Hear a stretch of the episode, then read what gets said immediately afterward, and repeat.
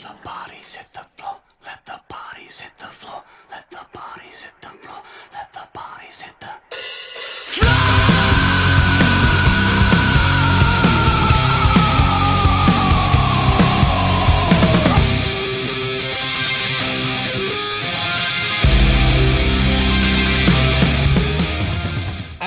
welcome to episode 84 of the Varangian Heresy podcast. My name, as always, is Jody. I am your hostess with the mostest. And tonight we have another recording with our Patreon group as Freddie has come back from um, the deep, dark sands of nowhere we can talk about. But he's also in the midst of painting one of the. Um, one of the Rathal armies, making sure his marriage is in one piece, as we all try and do when it comes to hobby. And, you know, in general, just trying to do 101 things in the time for about 50. So we've got the Patreon crew on again. We've got a full house, a relatively full house this evening. Um, so I'm going to go around and introduce everybody, and you guys can just do a quick hello and introduce who you are. Um, so starting at the top of my list, uh, we have the lovely Garrett. How you doing, buddy? Good, good. How's it going, guys? Not too bad at all, man. Not too bad at all. Um, you were on our last episode. You've been on the podcast before. Um, and you are hailing from where in this lovely heresy world of ours? So I am in beautiful Ottawa, Ontario, Canada, the nation's capital. Um, yeah, the Great White North, splattering the uh, the white snows with uh, Starday's blood. love it, love it. Um, he, he's on the, the true side of the of the War Master, so we're all good there. Um, introducing next, we have the the lovely Lucas. How you doing, bud? Excellent, as always. Good. And whereabouts in the this hobby world do you hail from, my friend? I'm from the best country in the world, Texas. Ah, nobody's arguing. I'm just saying this is brilliant. Well, are you North or South Texas? Is the question then? North Texas, from the Oh, DFW area. Yeah, fantastic. And then we have on the on the the sort of slightly closer to my home hometown, we have the, the wonderful Spuddy. How you doing, bud? I'm doing great, Yas, man. Yeah, and, and to let our lovely listeners know where where in this hobby world do you hail from? Uh, from Newcastle upon Tyne in North East of England, home Uh, of the good, Toon Army. the good old North, where it should be. Even even though technically I'm from the south, it is North. because I, I am from the southwest, so I'm, I'm my own kind of special. yeah, Um, and as always, I'm hailing from the wonderful land of the White Walkers over here in Sweden. Um, so tonight, what we thought we would do uh, is we thought we'd have a general chat about um, one of our favorite, one of the favorite topics in general: films, movies, stuff which we watch when we we are painting or out in general or just hanging about and having some killing some time. But we're going to talk about stuff that relates that we find that relates to the hobby. God knows there are about 50 films ju- just off the top of our heads that we were, we're ready to talk about. Um, and as we said before we started recording, there's probably going to be a lot of them that sort of all we all choose are probably the same. But what really inspired the idea for the conversation was um, I think everybody now knows that there is, I think it's Eisenhorn they're doing um, Yes. the book series for. Um, they're actually going to produce that live for television, which I'm interested about, and we, we're going to jump in and talk about. But before we do that, because we always do this when we're running a running an episode, we're going to talk hobby progress and what everybody's been up to. So I'm going to throw it to where do we start? Spud, what have you been up to since we last talked, Bud? It's been a couple of Uh, weeks. yeah. I've just been finishing off getting my last couple of models painted for Company of Legends for next weekend, and they're sending off me two lists for them so they can review them. Oh yes, the, the old uh, list review process. It's always Yeah. always, a, always a fun part. Yeah, they they've actually released the, the podcast going through everybody's lists and rating them where they are for the uh, priority list or the naughty Ah. list, as we like to call it. So where Oh, yeah, they- yourself? Go on, sorry, Lucas. What were you saying, Bud? They do a thing where like they, yeah, they like rate everybody's list, and then they basically like pick a top three nastiest lists or something, Yeah. right? Yeah, they they they put put it against like what a standard list they think is, and there's a them guys plus a couple other guys who review it and see what they think out of the score system sort of thing, and whoever gets the highest scores goes on the, the list. But they review it over the weekend. But they review it over the weekend anyway, because I was on the naughty list last year, and uh, by the end of Saturday, I was off the naughty list because I didn't didn't win a single game. Where, where, where do you find yourself now, my friend? Are you on the naughty list at the moment, or Uh, no, not right now, but I think I may be back on it by the end of Saturday because I've, I've learned a few tricks since last year with me Wolves. So ah, point of pride, you're going for the naughty list, is what you're saying. mm. No, I'm going for a wooden spoon as my point of pride. That's what I'm going for. But if I have to do it by going on a naughty list, then I'll do that. do it, man. Do it. Just, just get on there. Whatever, whatever counts. Go for the spoon, man. Go for the spoon. Oh, I am. He's- I am indeed. He's lack. He's lose at all costs. Lose it Oh all. yes. Yeah. I'll, I'll run everybody in. I'm just a world eater in disguise, really, because I just charge everybody forward and forget about it. See, well, I told you, all you have to do is stop at painting them white and you're fine. Put a white base coat on them, put some proper Sorry. markings on there, paint the shoulder pads blue. You're golden, mate. What are you worried about? Sadly, I don't do that. I just spray them grey and that's them done. Oh, shocking. Shocking. Oh, Lucas, buddy, what have you been up to in the hobby recently? Um, I I ran an event a couple weeks ago that um, used Adeptus Titanicus and 30k in the same event. Uh, we had the wall that I don't know how many are familiar with this, but from Heresy Camp here in the U.S. last year, one of the guys ran this game where he had this big wall that he had made out of Bastion kits, and they defended it. Oh, Michael Well- from Radio Free Is- Istvan. Yeah, we Yeah. actually had that. My, one of our guys was the one who made it and owns it. So we used it, and then he 3D printed a wall that was identical to it in 8 millimeter. Whoa. So we're using the same wall section, and they're playing on it in 30K, and they're playing on it in 8 millimeter in Adeptus Titanicus. And uh, they basically had to like infiltrate sections of the wall through these like Centurion games, and they would take over sections, and then they could use that to attack the Titans that are defending the wall. And then we had a bunch of missile platforms that were like outside that they had to take, and then they could use those in the Titanicus. And it worked okay. It was pretty cool. That sounds freaking amazing, actually. That sounds like a whole lot of fun. I mean, how, how did it work from your point of view? Was it fun? Was it? Um, we're the only thing that I have to say about it negatively is that we're kind of limited in the events that we run on time, Okay. where we can't play three rounds in one day. So Okay. sometimes it's difficult to make a compelling, continuous narrative with two rounds. Yeah, I get you. It's it's tough to give somebody a bonus from what they won in each game because they're only going to ever get to use it once. And then the second game, you can't give them any rewards except for next time because they only have two games. So that's the only thing negative. But other than that, it worked really well. It was awesome. The guys that were doing the Centurion game had a lot of fun. They actually played a 2v2 2000 point Centurion game and they had World Eaters and World Eaters versus Imperial Fist and Raven Guard. Oh, sounds amazing. So it was really fun. The World Eaters were running at the gates, and then the Imperial Fist and the Raven Guard were trying to stop them. So Oh, that was really fun. That sounds really, really good fun. Uh, were, were you? Which were you? You said were you? Were you running, or were you? Were you actually in playing as well? Yes. Yes. Okay. uh, so I played the I played in the Titanicus. Uh, that's my that's the thing I'm really having a lot of fun with at the moment is pe- playing and painting Adeptus Titanicus. Um, I'm still in 30k, but um, if I can play Titanicus, I'll play Titanicus. Yeah, I, I got told off at the last time we recorded that I, it, it's the one game I should be playing that I'm not. Yeah, it's the best game you're not playing. Yeah.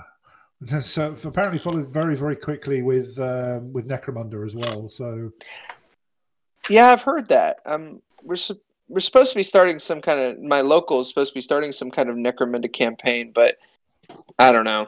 I got a lot of projects and they they want to start in a week or two. So Uh, yeah, just yeah. No, you're good. Right. just try mentally, just gonna go. Which is the quickest gang to paint? And I was about like black. Yeah, black with some wasty, pasty skin. Right. Yeah, that's about it. Maybe I'll maybe I'll say the dirty word and I'll paint them with contrast. it's not a dirty word. I know. I'm, I'm using it right now. It's not. No, I actually I used it to paint. and That's what that's the other thing I was going to say for my hobby progress is I used it to paint a House of Irony for Adeptus Titanicus, Oh yeah. and I love the warp lightning contrast is really good. I painted over silver and it looks great. Really nice. Yeah.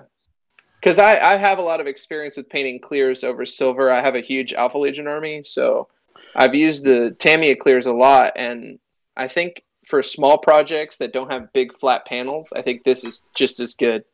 Yeah. Yeah. I mean, it, sou- it sounds. And like it's way easier to use. It sounds like it's quite uh, quite set for something like Titanicus. Then. Yeah, for the little knights with all that little like detail, it, it works really well. Nice. Well, I'm ta- I'm taking notes. I'm taking notes. If that's the case, I shall I shall work on those ideas. Then, if and when it ever gets around to doing Titanicus, I've, I've still got to paint up an army for 30k. So I'm, I'm, I'm getting there slowly. It's in the to do list. Uh, it's in the to do list. And Garrett, buddy, what have you been up to? Because we, we well, actually, the last time you were with us, you talked about something you were going to. Uh, you were Uh, an event, weren't you? Yeah, so as f- f- two quick comments before I get into that. Okay. So, Necromunda, to anybody on this podcast or any listeners out there, if you're not playing Necromunda, you should be because it's awesome. Okay. Okay. As somebody who plays a lot of the game, it's super fun. Uh, second thing, just a thought that occurred to me. You said Freddy's back, but but he couldn't be on the show. Couldn't, last yeah. time last time we recorded he was he was away and you were saying uh he was out in the desert somewhere did freddie blow up that oil field because like i feel like freddie was gone the oil field blew up Whoa, Like- whoa, whoa, whoa, whoa, whoa. There is nothing. That's like, opsec, mate.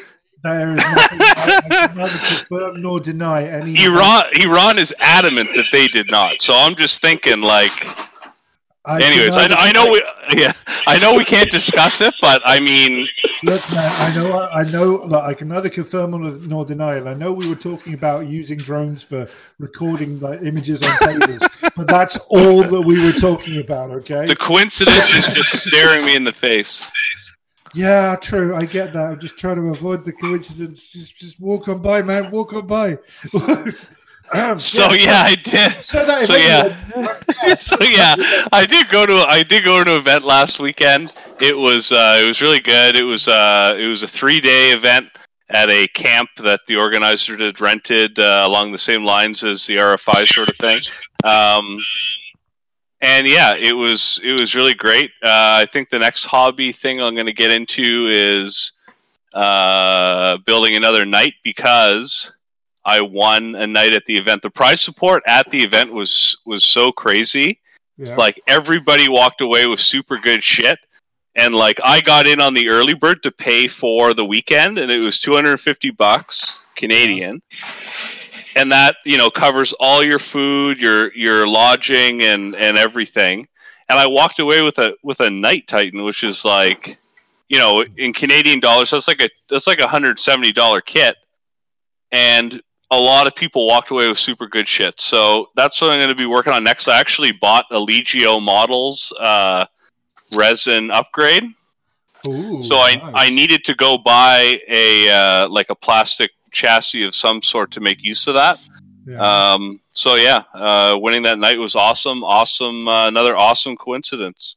which knight? and, which knight uh, was, it the, was it the plastic knight kit or was it the? Yeah, it, it was just the the Mark One knight, the first one that came out with like the thermal cannon and the battle cannon or whatever. So uh, I'm not sure how I'm going to arm the knight, but I mean, like the the the main the crux of it was like getting a chassis so I could use that Legio models uh, uh, resin upgrade. Yeah, yeah, yeah. So, uh, and if anybody is not aware, shout out to Legio Models. You should look them up because uh, their their upgrade kits for knights are are insane. Like they have so many different kinds, like loyalists. They have chaos ones. They have uh, I am literally looking at them right now. That is Yeah. a lot. yeah, That's I was gonna ask, action how do you stuff. how do you like it? Because they're I haven't been super impressed with the 3D renders, but I realized that a physical product is much different. yeah. So um, it's actually I haven't looked at it too closely because I hadn't I hadn't got the knight yet. Like I figured I'd be buying a knight. I won that one last weekend, so I haven't looked at it closely. But I I mean, as we all do, when something cool comes in, you you sort of take it out quickly and look at it and make sure it looks right and everything. And the detail, the detail is super crisp. Uh, it's Okay. definitely it's definitely a quality product. Like the guy, I'm not sure I'm not sure what he's doing. I think he's casting them. Like I don't think it's a I don't think it's a print. It's definitely a cast, or at least it seems like it's a cast product. Um, but yeah, they're they're uh, it's the first instance of one of their pro- products that I'm going to use. But from what I've uh, from what I've read and seen, uh, they're really people really like them a lot. So I Cool. must admit, I'm looking at the kits now, and the kits look really interesting. Yeah. Um, I mean, I would be interested to see what they look like on an actual model because, yeah, I see what you mean about the, the renders. Look, some of them look really good, some of them look a bit interesting. Uh, and that's just to anybody who's listening. That's legiomodels.com. Have a look at them because they've got some really cool bits here and there. Um, I'm looking at, of all things, I'm looking at the what is it called, the Dark Mech kit. yeah, that's that's the one that I'm going to build the Dark Mech one. Oh, really? That oh, I need pictures of that when it's done, dude. That Yeah. um, that looks very cool. and they've got lots of cool things like really funky axes and stuff, which perfectly fits what we were t- talking about earlier with the um, uh, with my plans for uh, upgrading some knights. So awesome! I now know where I go to get really funky bits to to build stuff with. I'm happy. but that's cool, man. Well done. Congrats on picking up that. Was it just a random draw, or was it to, to? Yeah, so they- they took a pretty progressive uh, attitude towards prizing. So um, they pretty much made everything a door prize. So uh, there was no while while there was a painting requirement, which was appreciated. Uh, everybody's stuff looked really good. Uh, there wasn't somebody walking away with something specifically for painting or specifically for a best general or um, or sportsmanship or anything. Uh, it was all just names in a hat, drawing everything out. So uh, that's really cool too, because you know I'm never going to win a best painted. I could take a crack at sports, I guess, and you know something like a best general or or a, a reward, an award to reward good play. I mean, that's not something that's going to happen. So um, I'm not sure if they'll end up doing that for their next event. It was it was a bit of an experiment, but. Uh, I think overall people sort of liked that um, that way of doing it because we're, like we're all there. It, it was a very free form event, um, and the focus was was very much uh, like casual, have a laugh, play game. Like we nobody was really looking to beat face, um, and yeah, having a, a very like uh, f- fair, I get not fair, but a very um, what would be the right word? Like, just a, it's not even democratic, but a very, a very, uh, I don't know. Help me out, guys. Um, even. Yeah, even I guess. Like everybody had a, everybody had a fair shot at that first draw, right? Yeah. So, um, yeah, and e- Right, even so- the people down at the bottom, even the people down at the bottom were getting very good uh, prizes. You know, gift certificates and all kinds of good shit. So, nice. um, yeah. that sounds awesome. So, how big was the actual event itself? Um, So we had uh 20 like I think I want to say 21 or 22 guys.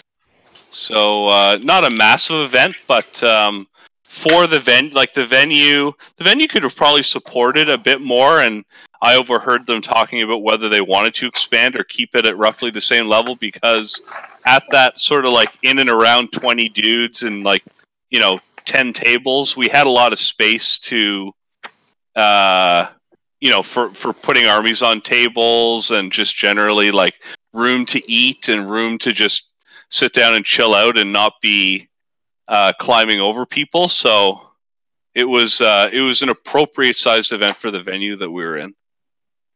Sounds awesome. Yeah. Sounds awesome. What was the sort of format over? Was it just sort of pickup games, or was it um, organised in any sort of way for, as far as the games were concerned? How did it sort of play out? Yeah, it it was not like it was. Uh, the meals were scheduled, um, but uh, between like early morning and breakfast, and then through to lunch, and then after lunch, and and after dinner till as late as anybody wanted to play, you could just set up games. So there was no round structure. It was you know you you could. I think I played four games over the weekend, which is really which is not a lot, right? But I did a lot of a lot of sitting around and boozing and uh, Sorry, sorry. Please re, re, recast that as you sat around and did a lot of hobby talking with the with a drink in your hand. Yes, with a with an orange juice. No, I don't care if it's beer or or hard liquor. It's just you know it just makes us sound like alcoholics. We, we we're not alcoholics. We're tactical hobbyists. so yeah, like you could you could play as many. You could, I'm just gonna move on. I'm just gonna move Yeah, on. let's, let's just move on. Let's just move on. Let's just. Um, Speak for yourself, uh, Jody. But uh, uh, no, so you could play as much or as little as you wanted to, um, and uh, and uh, results were sort of tracked. I think uh, loyal uh, traders were up. It felt like the entire weekend, and then uh, I think loyalists came back and scraped out an overall event uh, victory. But um, yeah, it was it was it was super. The terrain was awesome. It was a well run event. Prizes were were super good. Um, the food was good. It was great. Uh, anybody, I, I said last episode, but anybody who is in uh, like Ontario, um, uh, upstate New York, Vermont, uh, Quebec, uh, if you're not aware of Horus Heresy in um, in Kitchener Waterloo, that's a group on Facebook. Uh, they run really great events, and you should look into them for sure. Yeah, definitely. It's it's another one that if they do it again for next year, it's another one of those that sort of started to appear on the map for uh, hobby destination vacations. Yeah, Right. Get out there and do a do a hobby hobby destination. I mean, you've got Heresy Camp. You've got. I have to say, I think things like the Company of Legends events are definitely one of those that um, I know a couple of the guys from a few of the guys from over here in Sweden have gone to. I know Jens has been over a couple of times. Uh, for example, we've talked about it. Um, you know, and obviously, if there's something up in Ottawa now for the for a Canadian heresy camp, that's pretty awesome. Um, you know, we've we've talked about the idea of throwing it around a bit about over here, but we have at the moment we're just focusing on making Scandus the event we can make it. So our big end of year blowout, but you can always come over and spend a couple of days and hang out, and then come and play heresy and hang out with us and nut jobs for um, you know a weekend if you really want to, because we're all we're all crazy. So it's it's we're well, I am at least certifiable. Um, but that's, that's I've got the piece of paper to show it and everything. Um, but that's but that's where the fun is, right? That's what it's all about. Um, but it sounds like it sounds like an absolutely epic event. I mean, I was really interested when we talked about it last time um, about what was uh, what was there and uh, what was going to happen. So it sounds like they've really knocked that one out of the park. yeah, it was uh, it was super fun.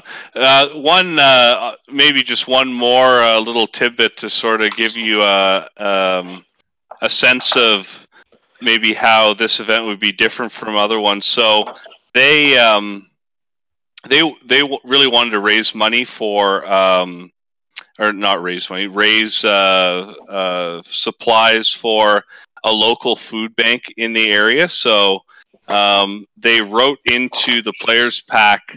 Um, they called them uh, fleet support or something. So everything from like a fluff perspective was written in to represent like your fleet operating in the system that your army was fighting in. So if you donated food and they took food donations at the at like the Friday evening when everybody was arriving, um, you would get a chit per donation, and then you could spend those uh, over the course of the weekend to do various things. So like if you if you if you spent one chit, you could get like a, a signal boost to represent uh, like a reroll uh, of a reserve, and then you could Mm. spend you could spend things to bring in like uh, Fire Raptor or Xiphon to do like an airstrike, um, and then you started getting into like munitions that your ship could fire onto the table. So like they had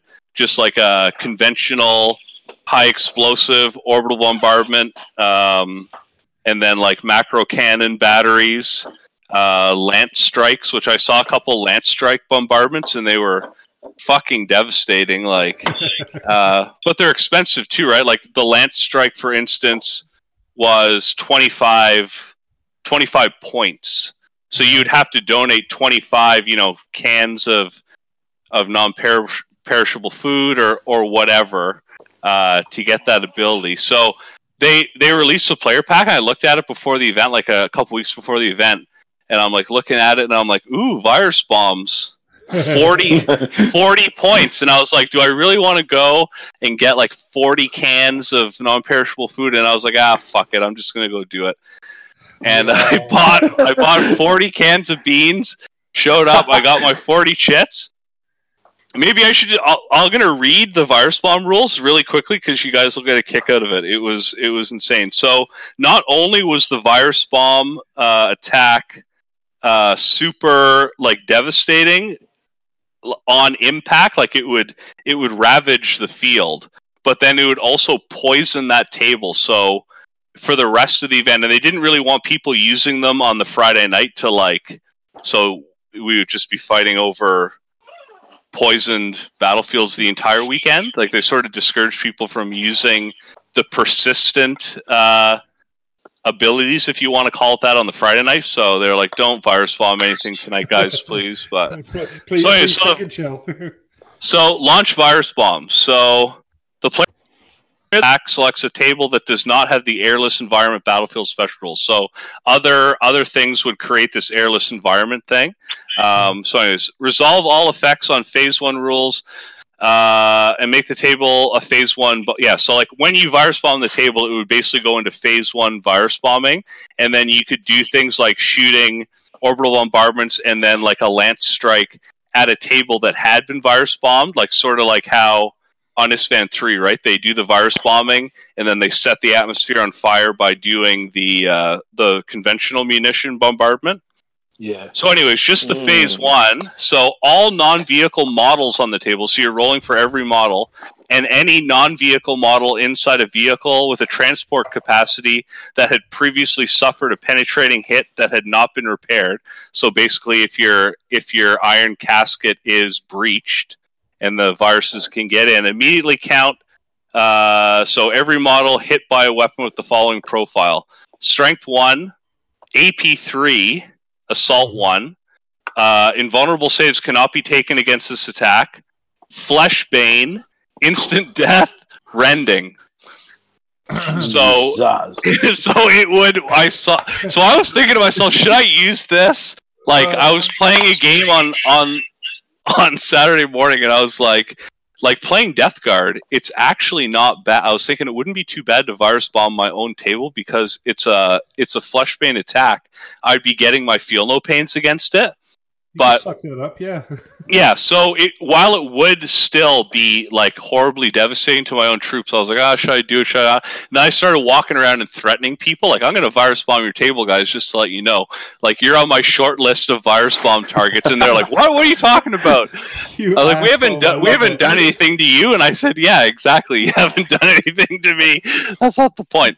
So, anyways, I didn't ultimately I didn't ultimately virus bomb a table, but some virus bombs were going off on the Sunday, and and it was a really it was a really interesting idea. So, like, it, it's a good cause, right? To to raise some some resources for a local food bank and uh, and sort of give people uh, some interesting things to do in an environment that's sort of open to that, right? Because if you had a really competitive event and you know you're playing somebody and they really they really valued that victory laughing to yourself and being like, "Oh, I'm gonna virus bomb the table next turn just to make you aware," that guy would freak out, right? He'd be super pissed. He'd be like, "Oh, this is so unfair. I don't have I don't have access to that." Like, but everybody was sort of on the same page. We were there just to have a blast, so we literally had we had blasts all over the place, virus bombs and orbital strikes, and it was. Uh, I hope I hope they keep that for their next uh,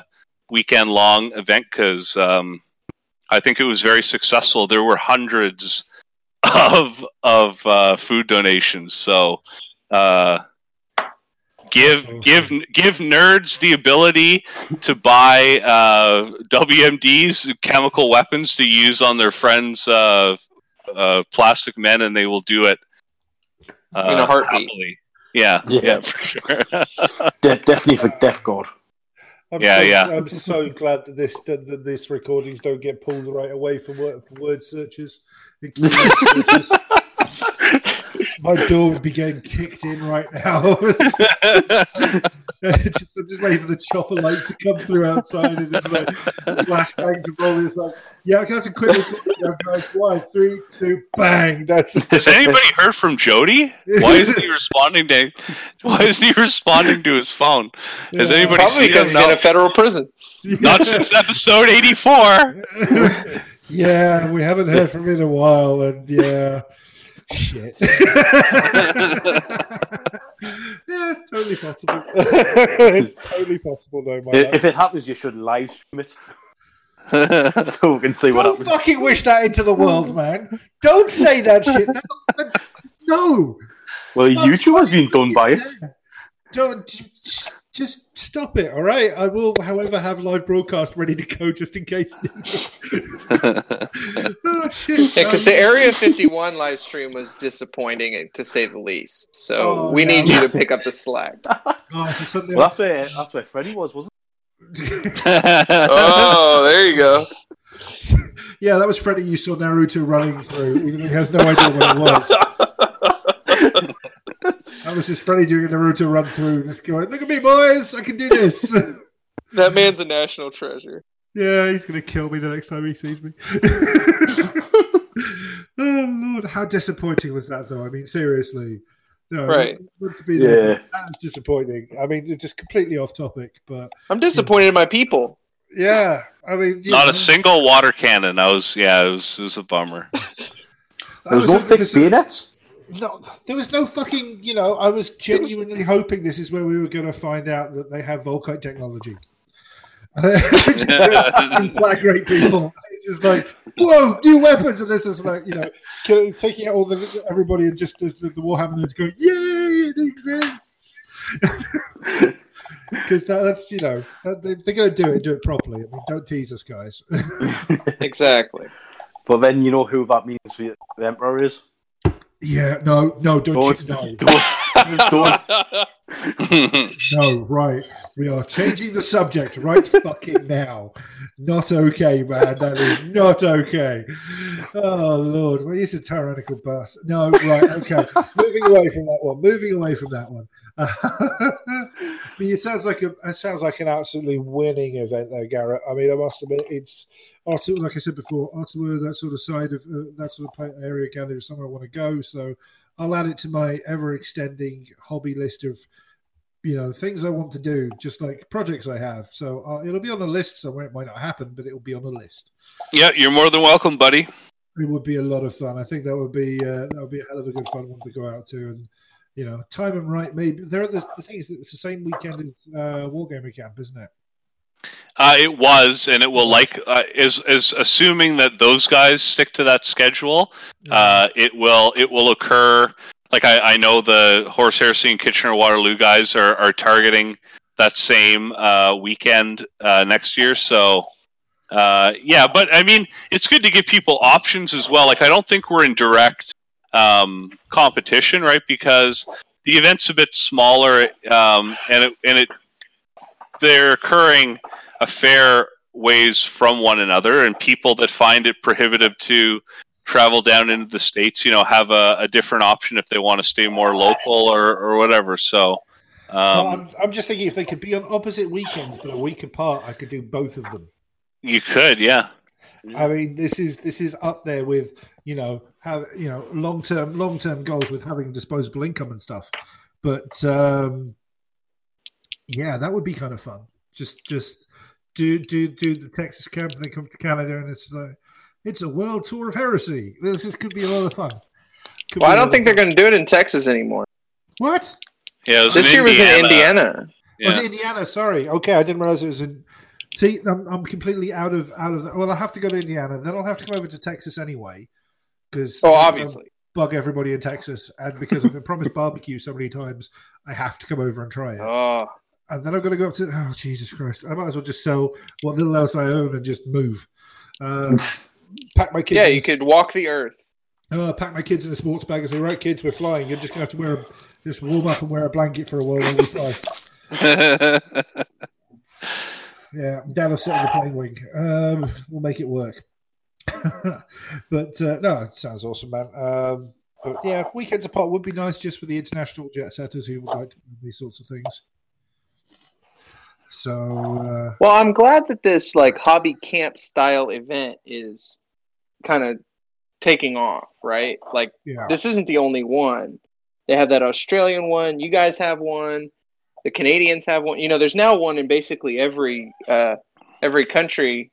There's a that's basically what Company of Legends is. Yeah. Yeah, well, the first time I Similar. ever heard of it was the the, the quoted as the Heresy Camp from the first podcasters I ever heard reviewing it. So, and it is you you're kept in like a accommodation on site. So yeah, It's a uh, yeah, yeah. It's the perfect sort of uh, event. Like it's it's the perfect game system for an event like that, right? Because if you had a competitive game system where people wanted to like smash out games on a schedule, it sort of doesn't really work as good because people are like, if you, if you want to sleep in, sleep in. If you want to stay up super late, stay up super late. If you want to go have a nap in the afternoon because you've drank way too much whiskey, go do that. So um, it's having having a, a casual casual game system with casual dudes in a casual setting works really works really nicely. Right. yeah. Company of Legends is a bit different because we do try squeezing in the five games over the weekend to form a narrative. So it's not necessarily tournaments because there's no prizes for top scorer for who killed everybody the most, but there is for like painting and the best themed army sort of thing. Yeah, But it, but you're like you're up like early-ish for your breakfast and three games on the Saturday, two games on the Sunday before the p- hell pack up and leave sort of thing. Yeah, I think that is Yeah. nice about like the camp style that w- that we have here is that there's no pressure. Yeah, So that is a little bit different, but both both have merits. I definitely do. Like, Yeah, from what sure. I he- heard from your lot. yeah. I think I think everything's got its everything's got its place, and I think the I think that there's. I mean, we've got the we talk about having the opportunity for big cons like Adepticon and stuff like that, and Gen Con, all, all the different conventions that exist out there where you can get gaming in that has a, or I should say, LVO has a very um, convention uh, tournament focus to it. Then you've got the next step of the the sort of the camps, which are very cool, um, and then you've got the the sort of the more local organized event series or events that go on, which are more the one day, two day sort of get together. So I think Heresy's really starting to find its rhythm, which is pretty cool. Um, you know, I Yeah, man, heresy events are where it's at. Like, obviously, I don't know of hardly anybody who just picks up and plays heresy and then just plays like every week down at the store. Everybody that I know that's playing goes to events. Yeah, I Yeah, think for that's- sure. that's- I think that's pretty much the.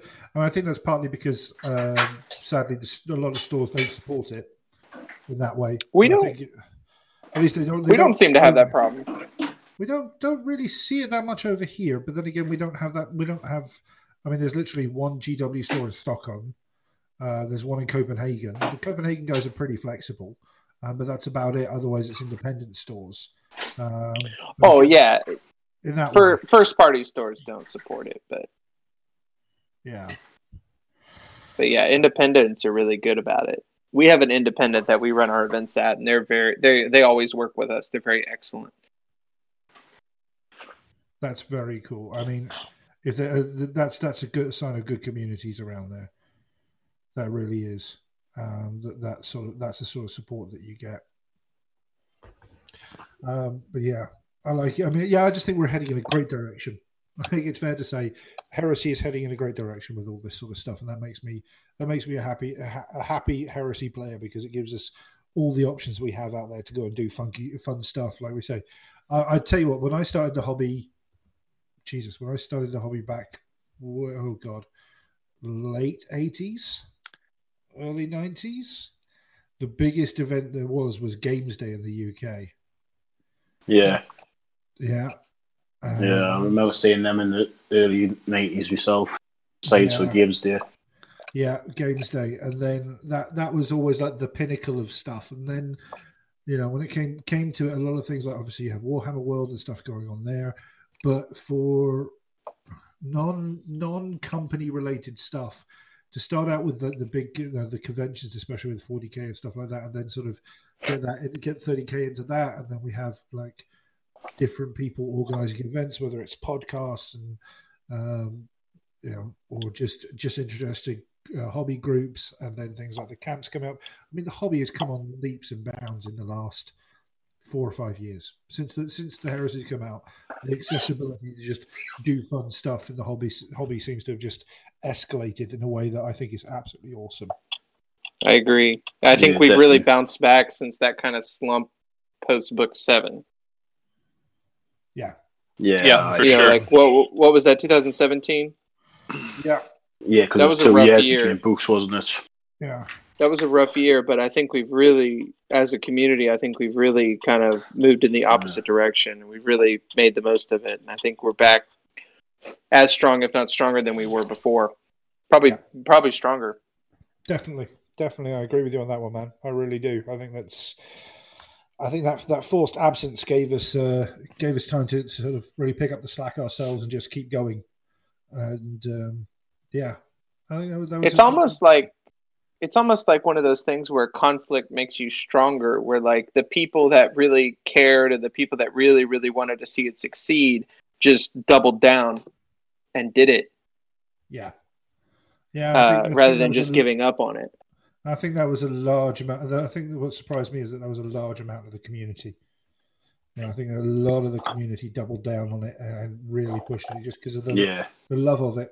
I don't, I don't think there's a, there could be any argument there. I think everybody just went, no, we're going to get this. We're going to make this, and it's going to be.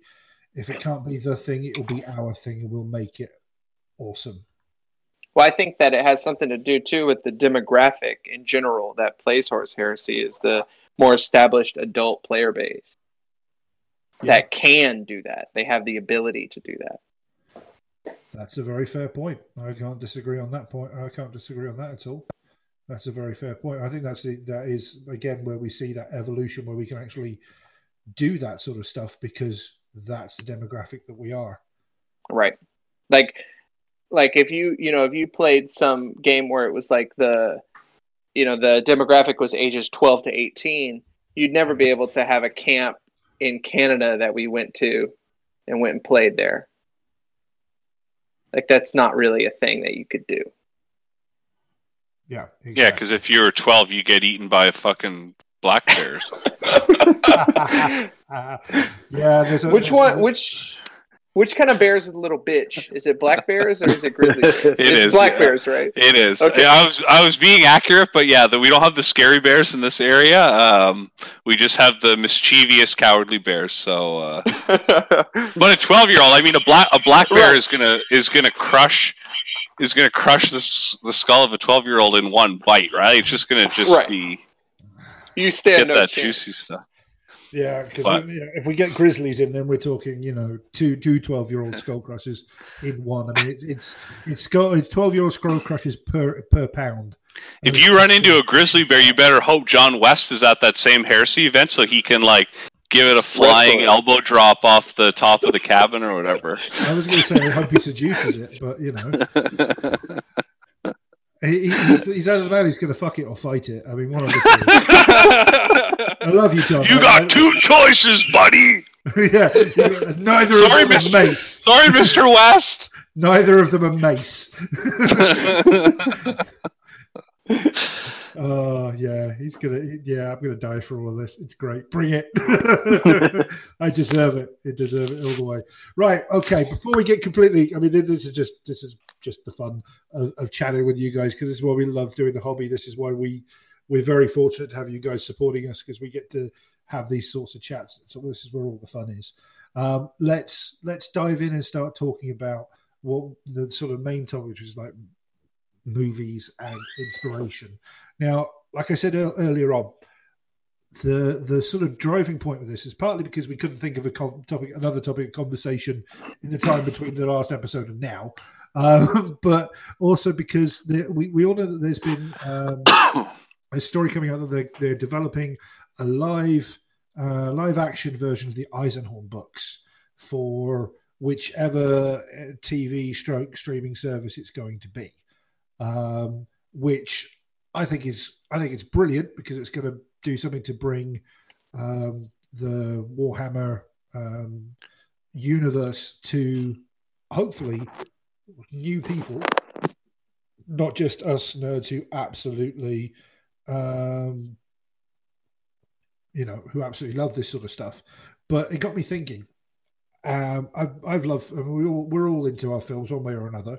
Um, whether it's just you know you're deep into it, whether it, and it's like you're into the the facts and lore and all that sort of stuff about movies, or it's just a case of you like to put something on while you're hobbying, or you know just when you need to sit down and chill out for an evening or whatever. We all have our own loves of movies, but I thought, well, what's the best way of combining that and having something to talk about? Well, what inspires us towards the for, the, the sort of 30k aspect, or in general to the the the way we see the hobby um, in movies as the um, even television series as they stand, as things are at the moment. Before this Eisenhorn stuff comes out, and hopefully, who knows, everything explodes and it's it's um, you know let, wherever it could go.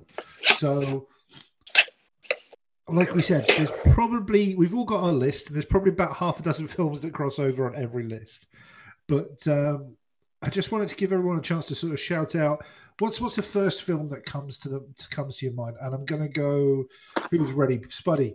Going to go to you, Yeah. bud. What's your what's the first film when you go when somebody says 40k esque movie? What's your first or, or you know Warhammer esque um, movie? What's your first go to?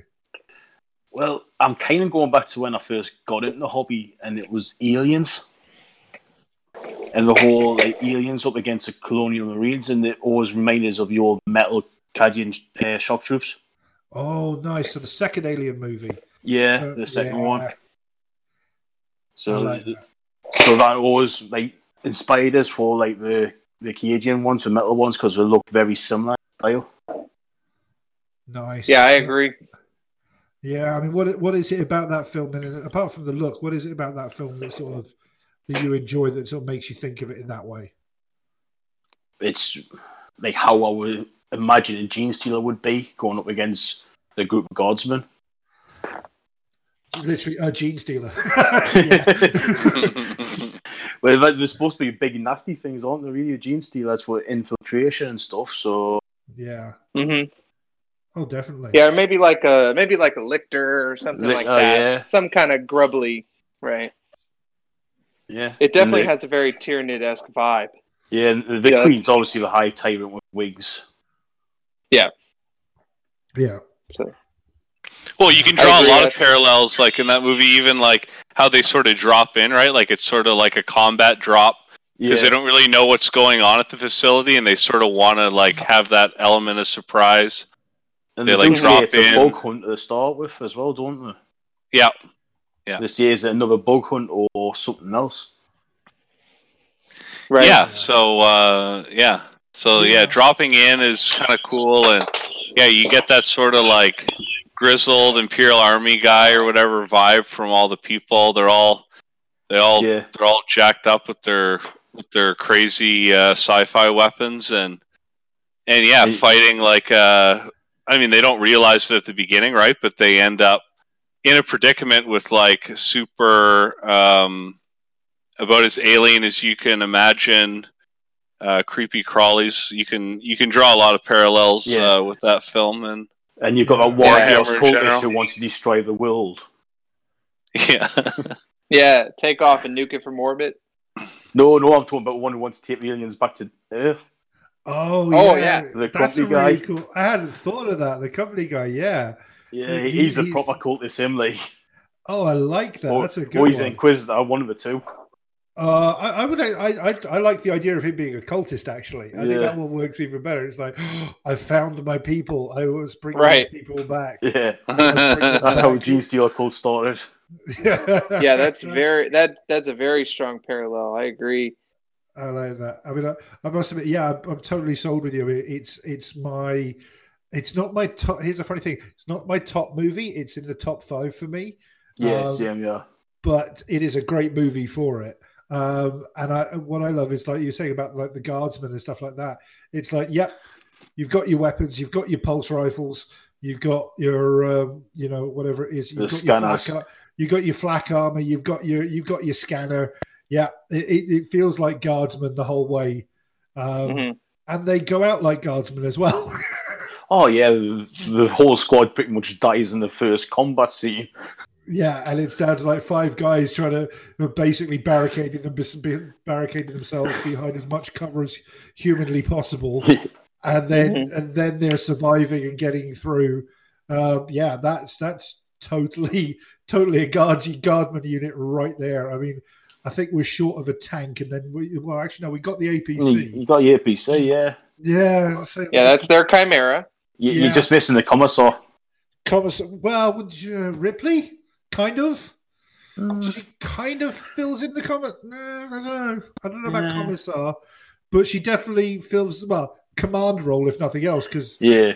the, the numbnuts that they've got in, in, in command is uh, he's more like um, oh, what is he? he reminds me of? He reminds me of like the old um, uh, British commanders from World War One. It's like Yeah, commanding, just- commanding from the back lines. And these, these, you know, we'll follow the simulations. and We'll do this. We'll do that. And it'll be perfectly fine. Yeah. Uh, no, sir, that's not how that works. You actually need to know how to do combat. Rubbish. Uh, no. uh, yeah, and you've got your, and then of course you've got your droid. You've got your uh, your bishop there. yeah. Uh huh. Uh, Yeah, that's very The Mechanicus. advanced servitor s kind of thing. Yeah. yeah, and and you've got oh, you've got. See, we were talking about Sentinels earlier, Spud. You've got your Yeah, it's Sentinel just, fighter it's there. got the, the loader there, yeah. Oh, mate, nailed Yeah, it. Sentinel power lifter. Yeah, nailed it. From, nailed it from the get go, bud. I like that one. That's a very good start. Okay, right. Who's going to follow up on that one? Who wants to go Well, so one more thing Okay, go on then. on that. Have you have you ever read the Anphelion Project? No, I haven't. No. That Forge World Volume Six or something? Maybe it's Volume Four. I, I won't admit to owning a PDF copy of it and going to reading it very soon after we finish. But It's haven't it very, it's very alien esque vibe, right? Like they have this facility that's like Jurassic Park, but for Tyranids, and then Yeah. they like go something goes wrong and they lose contact with it, like like you do, and then the Inquisitor takes a Elysian D ninety nine regiment and goes and like tries to figure out what's going on. And I won't spoil the end, but it's very alien. It's, it draws some parallels. Well, if you're describing that book, it reminds us of the Alien comic books. I used to Oh, have yeah? a few never read those. years ago, and one of them was basically that you got a mad scientist trying to train the aliens to obey his orders, and you can imagine Well, it goes pear shaped. Right. Well, I mean, isn't that the whole? That's the whole series, right? Is that the Yeah, Weyland the whole Yutani point of it, Corporation is trying to get the alien as a bioweapon and then sell Yeah. it to the U- USC or whatever. But okay, that's enough alien. No, no, I was going to say, I was going to say, you can keep drawing more parallels. I mean, there've been more, there's been as many aliens as there have been alien movies as there have been Black Crusades. Um, you know, there's Uh, there's yeah, no, There's as many successes as there are, have been failures. Yes, there is that, or, or say as, many, as many alien films as there have been editions of Warhammer. Um, you know, that's a joke that just keeps on giving. Uh, Yeah. yeah. yeah. Oh man, no, that's Just didn't mention the And fourth The newest ones are the worst. Oh. I'm not going to disagree with you, but that, that was that was the place even I didn't go to take it to. I like it. I like it a lot. That's perfect. If anybody's getting triggered out there, tough. it's true. Deal with it. Um, so, okay, aliens definitely up there. What's next? hmm Who's got something next? Who's going to step forward? Go ahead, Lucas. Okay, so I Sorry, won't just say for- the I won't say the obvious one. Why not? Um, because I quite like I quite like Mad Max Fury Road. Ooh, okay. And I know that that's not necessarily a very military movie, but it definitely gets the It's feel grim of like dark. the right, and it gets the same feel, right? It's not necessarily the visuals, but even though they're very orky Yeah. In the way that they built their machines and everything, like you know they have that you have that kind of military hierarchy where like the better you are at fighting and the better you are at building these creations, the better the more the bigger rank you have. You have like Inquisitor Furiosa and she has like the bionic arm is very like you know they they cut her arm off and replaced it with a robot arm. That's very Warhammer. They do that all Yeah. the time. Oh, the orcs do it all the time, yeah. And then the kind of I we're spoiling the movies. Yes. Oh yeah. Yeah. Oh sorry, sorry. I Yeah, I forgot, I forgot that. I forgot that. I, I forgot to say spoiler alert, but spoiler alert. There we are. But you know, at done. the end, at the end, it's nothing happens. At the end, right? Like Yeah. I guess that you know they they get to their destination, they find out that what they thought was there isn't there, and it's very much the no hope, grim dark version that I liked about Warhammer.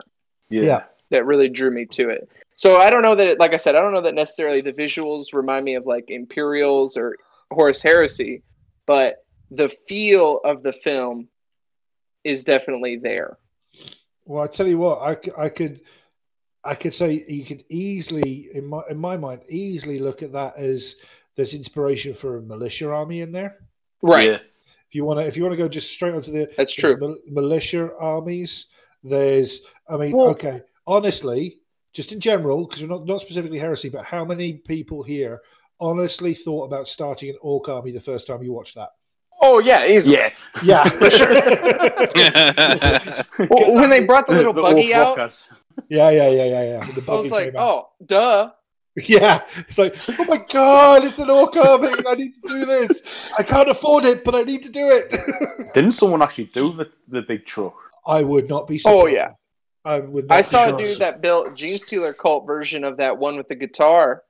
Oh, Really? Oh, I need amazing. It was like on the Goliath rock grinder, and he had the dude with the guitar from the Slaanesh Marine. And he had like the big speakers behind him. It was very cool. See, you just nailed it. There's another aspect: Carnival of Chaos. Yeah, that's true. yeah. That's That was true. That's the- very Emperor's Children Carnivale theme. Yeah, I mean, Cultus and that, uh, yeah, especially if you go down the the sort of playing up, especially like the music, maybe a couple of noise marines on there looking Yeah. badass. That's know. true. That's a really good point. It's got And then isn't- isn't they don't they describe those like gun clans of bot as the people from Mad Max? Yeah, Yeah. Like I they're gonna very similar. there the world similar to it? Yeah, it's you know the guy- one that the the one that the world eaters like recruit from, and then the Iron Hands dude comes and blows up. yeah, with the tool. moon? Yeah, He is a dick. tool. But, but then again, they, they went That's out just a shooting at theme a of moon. Iron Hand, Yeah, they went out shooting at a moon, which I respect. right? Fuck it, shoot the sky. yeah, Well, it gives that whole theme, and that that that brings it back to the film is that it gives that whole theme where like they don't understand what's going on, right? Yeah. It's like that that fallen technology, that post-apocalyptic where there used to be all this technology and they just have the remnants of what's left, and they can only fix the most rudimentary of things. Yeah. So basically, that- like a, a planet before the Great Crusade. Crusade Right. found them after Dark Knight. Yeah. Right. And it describes that as, and this isn't an exact parallel, but it describes that in many of the knight houses before, uh, you know, the knight houses from Titandeath, the novel. Yeah. yeah. When the Mechanicus first gets there, they're all like shitty and they have like diesel powered knights and steam powered knights and shit. That's very Mad Max Fury Road style. Yeah. That Yeah, really it is. is, yeah. So you could do a knight army in that theme. That'd be pretty cool. I could say my agents that I go Mad Max Beyond the Thunderdome as well. That would be another. Good Yeah. one, but Yeah. that's but then, then again, you've also got Tina Turner prancing around in, in that, so it's like eh, dated, but it works. Um, but that is that is another very cool idea. I like that one. I like that one a lot. Actually, that one I hadn't thought of it in that way until you actually mentioned it. I was like, oh yeah. I mean, I, I won't lie. I thought about it for the orcs, but Yeah. Yeah. nothing more than that. Nothing I can than see it that. being a kiosk cult, Yeah, cult militia kind of side as well. that would be very very cool. Hmm. Because I've Um, seen a on Instagram. There's a guy who does those. You know those new Gene Stealer cult uh, trucks, the the Mhm. little ones. Oh, the? Ridge Runners. Yeah, Ridge Runner or some shit. I think it is, yeah, because I've been looking at them myself, Militia Force. Yeah, I've seen a dude who like Mad Max that up. It's pretty cool. So I think you could. So that, that's it. That that brings it full circle. So if you were going to include one of these Gene Stealer cult Ridge Runners in your militia army, how would you do it? Yeah. Ooh. Like, what would you count it as? Because I Yeah, don't you- feel like it counts as a tank. Well, I've, what, what's the, the the new Forge World little? ooh, Tank. yeah, maybe Carnodon. Yeah, yeah, they would that's fit it. well. They, yeah, anything on that. Yeah, Because that that's one what I was well. thinking of using it, but I couldn't. They're kind of slow. I couldn't though. find a size comparison. It's like Yeah, about that's to true. maybe do maybe But doing it as people a in the heresy, people in the heresy aren't as worried about Yeah. exactly the size. You know, they're It not sounds as this theme nicely. anal That's the about best. that. Yeah. I think the Sentinel's too slow. Yeah, Like, what kind of lame ass buggy moves six inches a turn?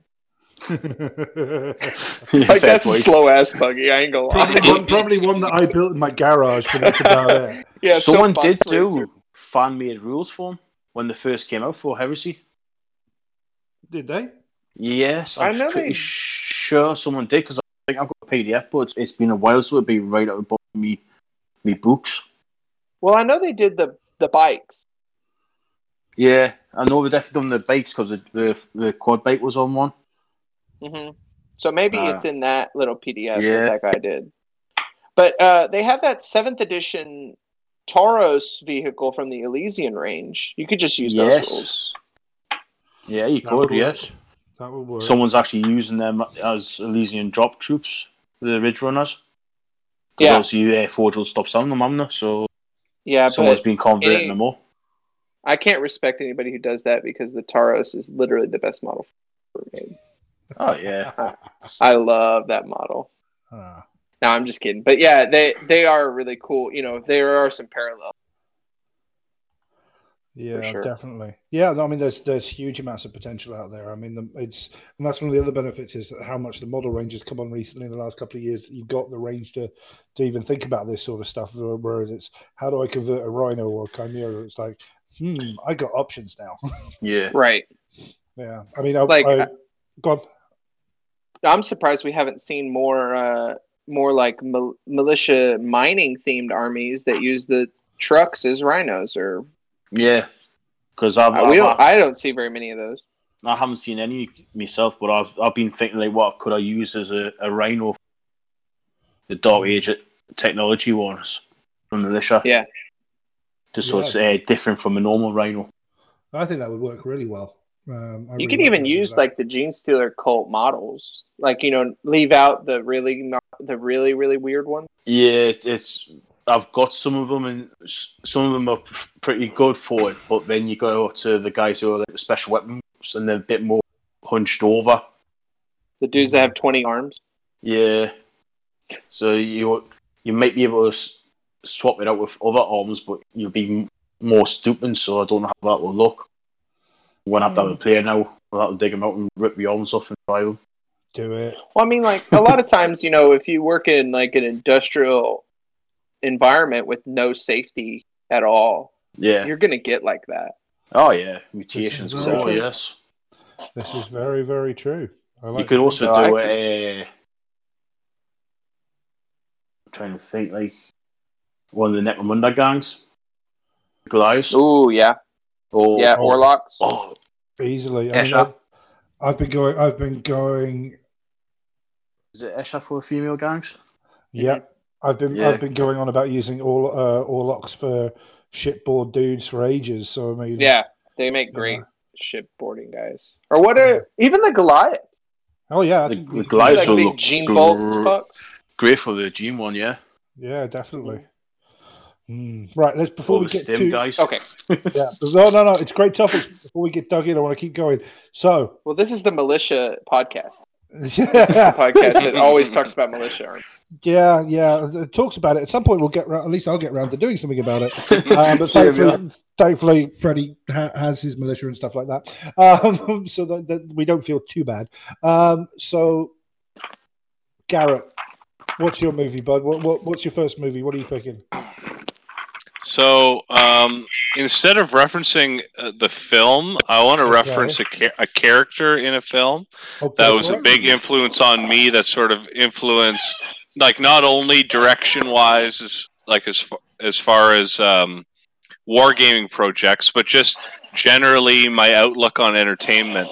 That sort of made me who I am. Um, obviously, Star Wars is super a super popular, influential thing, and uh, like when I first when I first watched Star Wars, I was awestruck by, as I'm sure a lot of people were, by Darth Vader. Such a cool, like badass character, um, and um, I think I think you when it came time for me to choose a legion to do, like when I when I was like, okay, I'm gonna do the heresy thing. Like I'm not gonna put it off anymore. I'm actually gonna do it.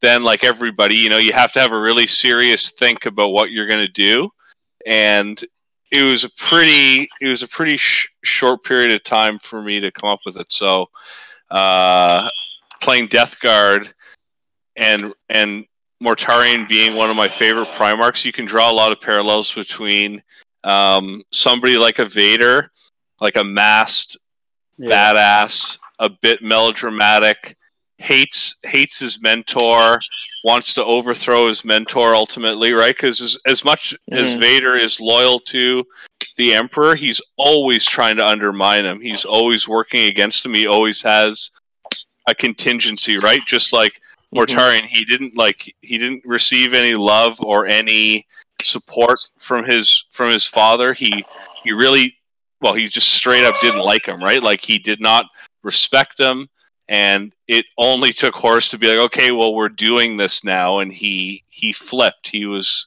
he was He was ready. yeah, he was ready to go.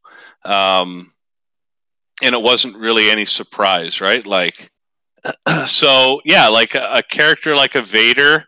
Um, uh, Star Wars is is really not similar to Warhammer. Like the it's it's it's very different, but that character uh, really influenced me because that sort of character are the characters that I I've sort of drawn to. Like, even like another quick example, that 1990 Teenage Mutant Ninja Turtles movie. Like I Yeah. loved the Ninja Turtles when I was a kid, but it's interesting, awe-inspiring character in that movie for me was Shredder.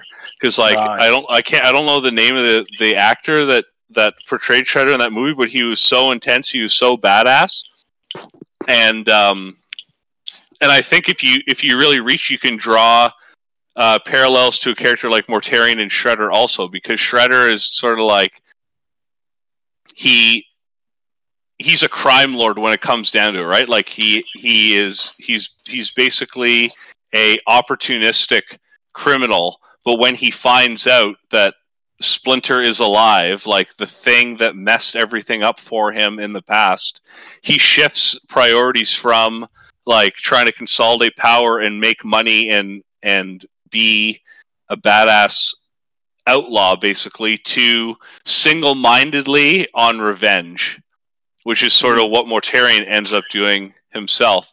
He like during the Great Crusade, he follows the orders of his father, but as soon as as soon as Horus like gets him into the fold and the heresy starts, he's really only fighting uh, to satisfy his own um, ends, I guess. Like he he'll he'll do what Horus asks of him, but he's he's virus bombing and burning worlds because he hates what the Imperium is, and he wants to he wants to he wants to break uh, things that belong to his father. He wants to he wants to ruin things for his father, and he it's almost like a revenge, right? He he doesn't he's not doing it for any noble purpose. And I don't even really think he's doing it to consolidate power for himself. It doesn't seem like he's making any lateral moves to try to like set himself up with a power base. He's just almost like a mad dog going off and and uh, off the chain and just biting people. So yeah, those those are two characters in two films. Like obviously you, can't. There's no parallel between Teenage Mutant Ninja Turtles and Warhammer. Like there's there's nothing there. But that character really. s- Or, or, or are there? Or are there? but but those those two characters really um, influenced me and uh, and I get a lot out of characters in Warhammer that have parallels with those characters. okay, that's cool. Mhm. I like that. That influences your own narrative. Right. Uh, you say there's no parallels between Teenage Mutant Ninja Turtles and Warhammer, but have you Let's seen my new this. militia army? Let's do this. Uh, have I, Lucas? I I'm just know. kidding. No, I'm just kidding. I don't know. I think I think you can. You know, you've got your pe- there's people with anger issues, which is your uh, your Raphaels. You've got. Yeah. I'm, trying to, I'm trying to. Th- I can't think of a Michelangelo reference, but you've got your Donatello crazy mechanicum dudes. So maybe maybe they're more of guiding principles than actual direct influences, but they're there. yeah, for sure. Um, yeah, no, I think uh, I think I think turtle turtles. Are, I like the character ideas. I really do. I really like those ideas. And yeah, Shredder's fucking boss, and so's Vader. And apart from one, okay, not, not to get too ranty, but apart from one scene in one one movie, Vader when he's Vader, not when he's that whiny little bitch Anakin he's fucking amazing, and he has the the best scene in all of Star Wars. The Rogue end- One scene. yes, Oh, Yeah, yeah, I agree. Head. Oh, yeah, the end of Rogue One, that scene, and random fact, random thing, they shot that after they completed the film because they wanted more Vader stuff. They went back in and shot that afterwards. I was like, yeah. that's genius. Um, Well, they did a good job. Yeah, and to be fair, that's kind of I, I must admit that's kind of how I imagine someone like a Primarch walking through. a Mhm. of- Yeah, you know, exactly. Even even Yeah. normal Marines. It's the case, that, you know. It's like when we were talking about vengeful spirit earlier. We were talking about vengeful spirit earlier, um, and you know, there's points you sort of reading that, and you talk, you're reading it, and there's points where like the Primarchs are just popping shots off with. Uh, I think it's Mortarion's popping shots off with the lantern, and it's like they didn't even have to look; they just know there's two dead Marines because it's like, yeah, that's how good they are. And he, Yeah. get the feeling that the whole walking forward of just yeah, whatever. That's a Primarch just walking through Marines, let alone guardsmen. it's just That's true. walking through and just Swiss cheesing them. Vader's basically a demigod in Yep. his universe, right? Yeah. So it's, yeah, He's it's very yeah. similar. And the Emperor reflects the Emperor, you know, evil control Right. bastard who wants to ru- rule the universe. So you know, I think what you meant to say was excellent political leader. yes. Who sorry, has no, all his no, ducks no. in Wait, wait a minute. Are you not talking about? No, I'd, I'd be talking about the War Master if that's who I was talking about, Lucas. No, he doesn't know what he's doing. He's an anarchist. He doesn't have a point.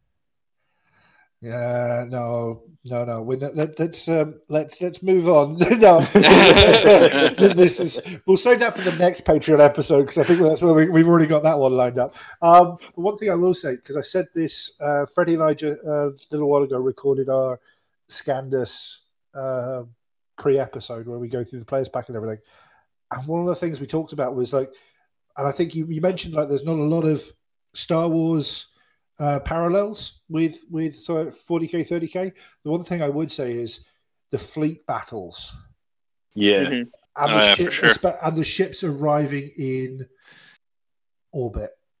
yeah, Uh, Just uh, when they just you know okay minus what I what I like to imagine is kind of like the whole Babylon Five appearing through the warp gates of like the Vorlon ships or whatever. They open up their own jump gates and then pop through. So minus that, but there's just a arrival in orbit in, and they do the whole the same. They have the same sort of physics. It's like you got to plan your routes. It's not about this and stuff like that. I, I just you know there are some pretty cool ones there. no, it's Right. good. Yeah, I agree. Yep. Yeah, Well, Uh, and like uh, the the Death Star, yes, like is obviously a very 40k weapon. You know, it's similar. You know, there's a lot of planet killing stuff in 40k, 30k, whatever, and that's something the Imperium would build.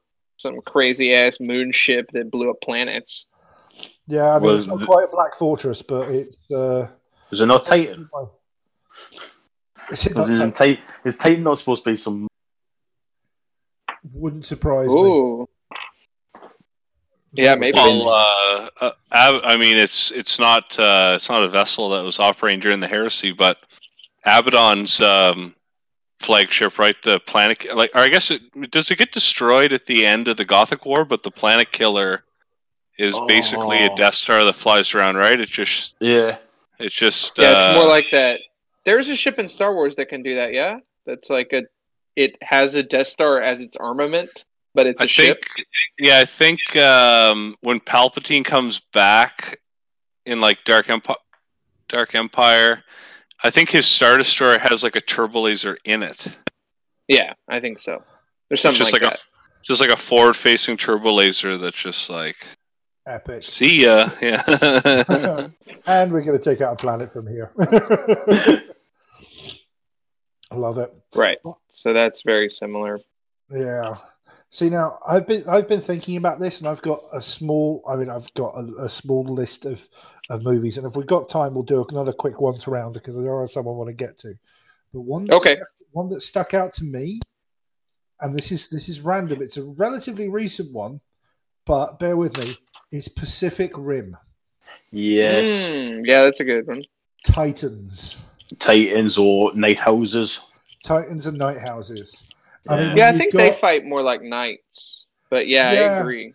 But you see, it's more. I was looking at it going just on a sheer destructive value. Yeah, Yeah. Some of the stuff they were doing, and the kaiju's. I mean, these giant, like, like you talk about the Tyranids and stuff like that, and gigantic alien races and stuff like that. They're there, you know. yeah, But it's just a thought. I mean, there's one. I think it's towards the end of the movie or whatever, where the first.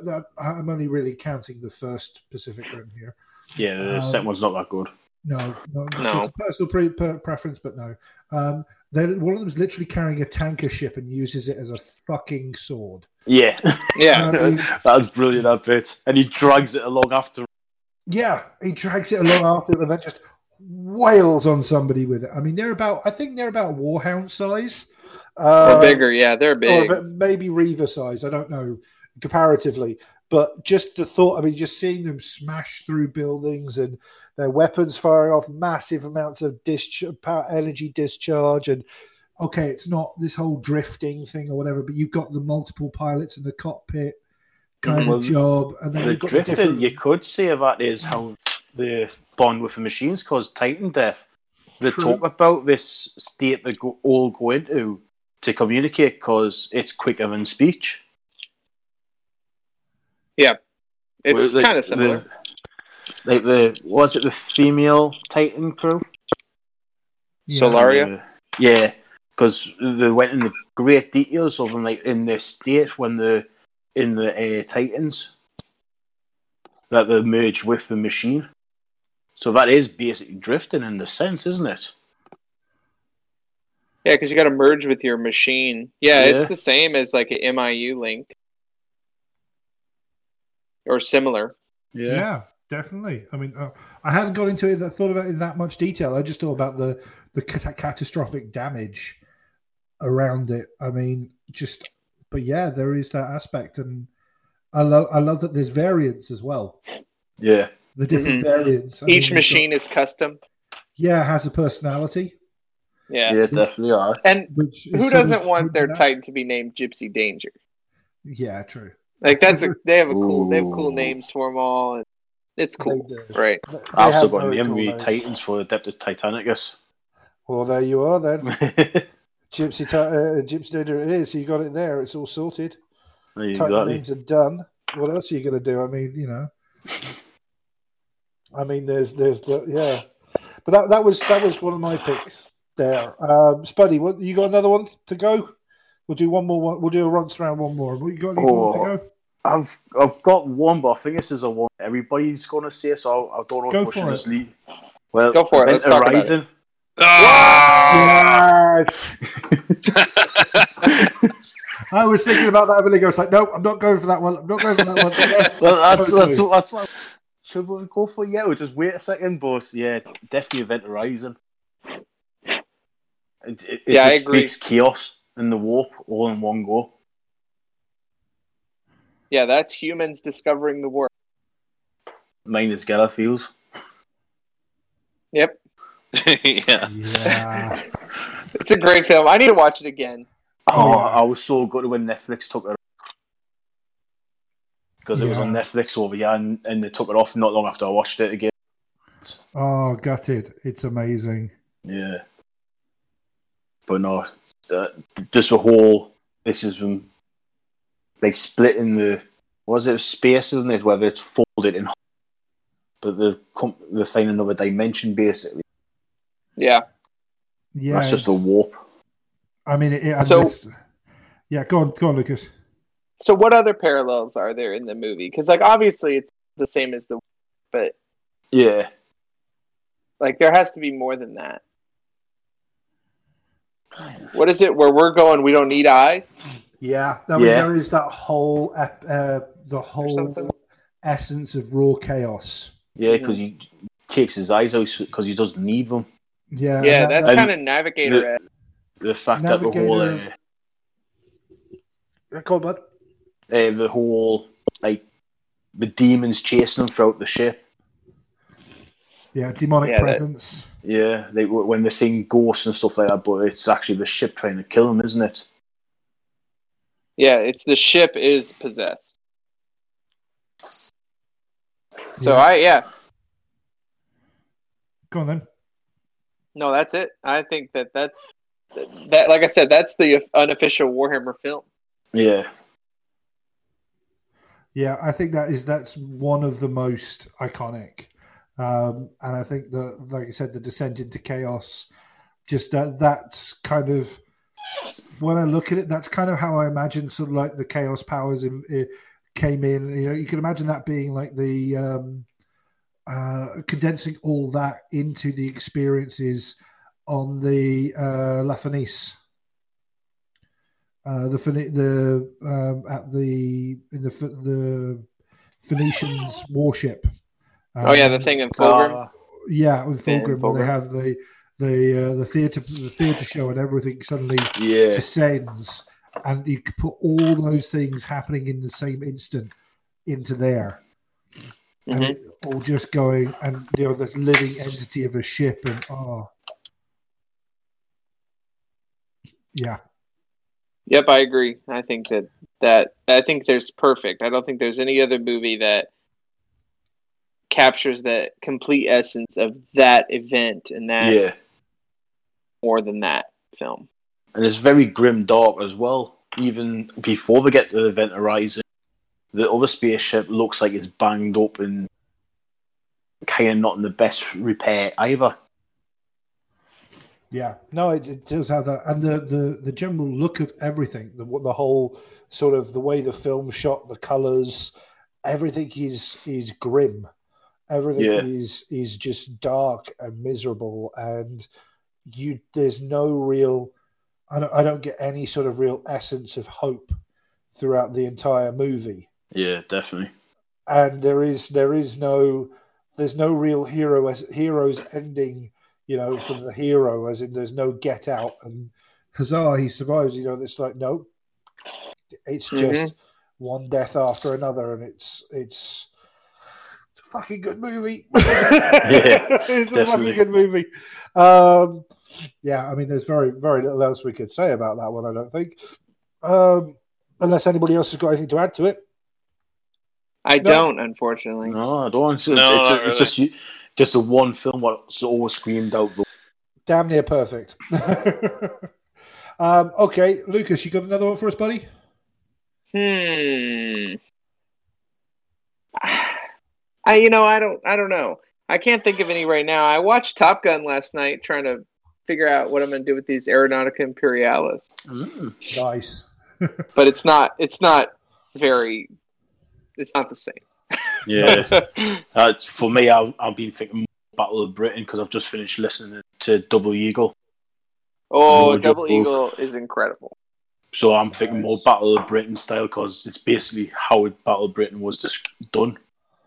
Yeah. Double Eagle in the 41st millennium. Nice. Good call. Very, very good call. Um, okay, well, if you don't have anything, do you mind? I'm going to pass it on and see if Garrett, have you got anything to add to that one, bud? No, go ahead. Um, well, I, I think it's like because there's there's two things we could talk about here, right? We could talk about films that have a, that you can draw really strong parallels directly, like Event Horizon, to to the Warhammer universe, or Uh, just generally films that make you that make you feel something that can inspire you to do something hobby related Yeah. and um, while it has really nothing to do with science fiction, um, high fantasy sort of stuff, um, a war movie like The Thin Red Line, oh, one of my favorite movie. war, one of my favorite war films, one ones that would sh- that would that would show what it would be like for. Uh, and I've never, I've never done like a militia army, but I always wanted to do a militia army, right? Like I, I'm sort of, I'm sort of on the Astartes side of things, but I always wanted to explore just mortals and how, like, it would be terrifying, right? To just be some dude in the Imperial Army or um, in like a mortal army fighting for the War Master. Like, you'd be dropped in and like you'd be given the bare minimum information and you're just expected to uh, buy ground with blood and and like grind it out basically and that's one of the themes of that film is that like you know the people making the decisions aren't the ones putting themselves at risk right so they almost they make they make they make uh, uh, decisions in a flippant way because they're not putting themselves in Right, the don't care. firing line. They don't they don't care and they know that they know like this isn't the this isn't the last battle of the war. There are going to be more battles and they're not going to win them all and they're not going to lose them all. So like you try you play your tricks, you you set your pieces down and you try your well it's almost like playing a game of warhammer right you try your best but when it really comes down to it if you ha- if you have to leave your tactical squad exposed to get fucking blasted by scorpius i mean oh well it happens but Right.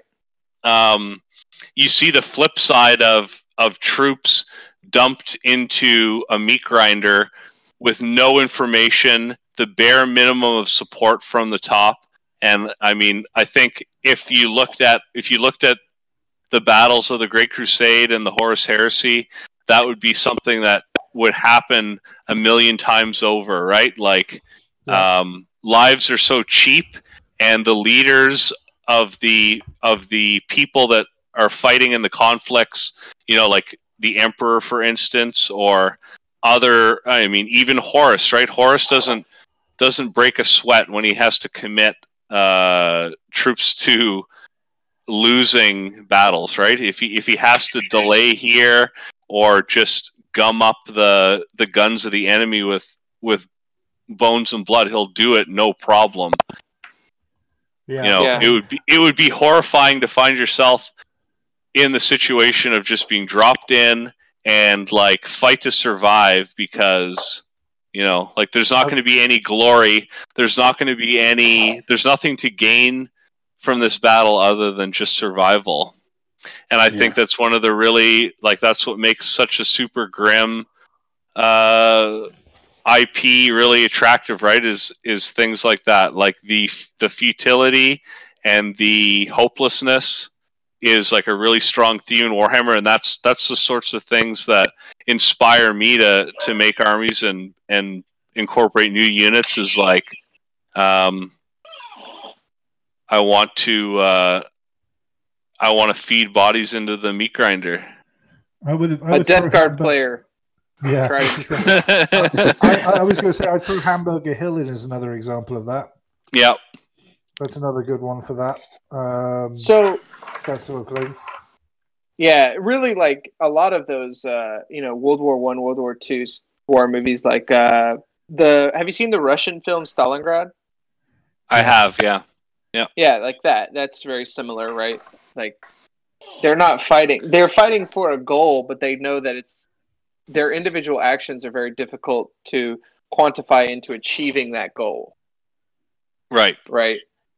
So it's almost like their individual struggle is pointless in the grand scheme of things, but it's everything to them. Yeah, and I mean, um, I think a lot of the motivations, like if you look at warfare throughout the ages, there could be a lot to gain in a conflict for a soldier, right? Like if you were sacking a city in the ancient world, you could like steal some some shit, right? Or if you were like if you were if you were fighting a battle in the Middle Ages, maybe you'd be lucky enough to like bop a noble on the head and maybe you could ransom him or something.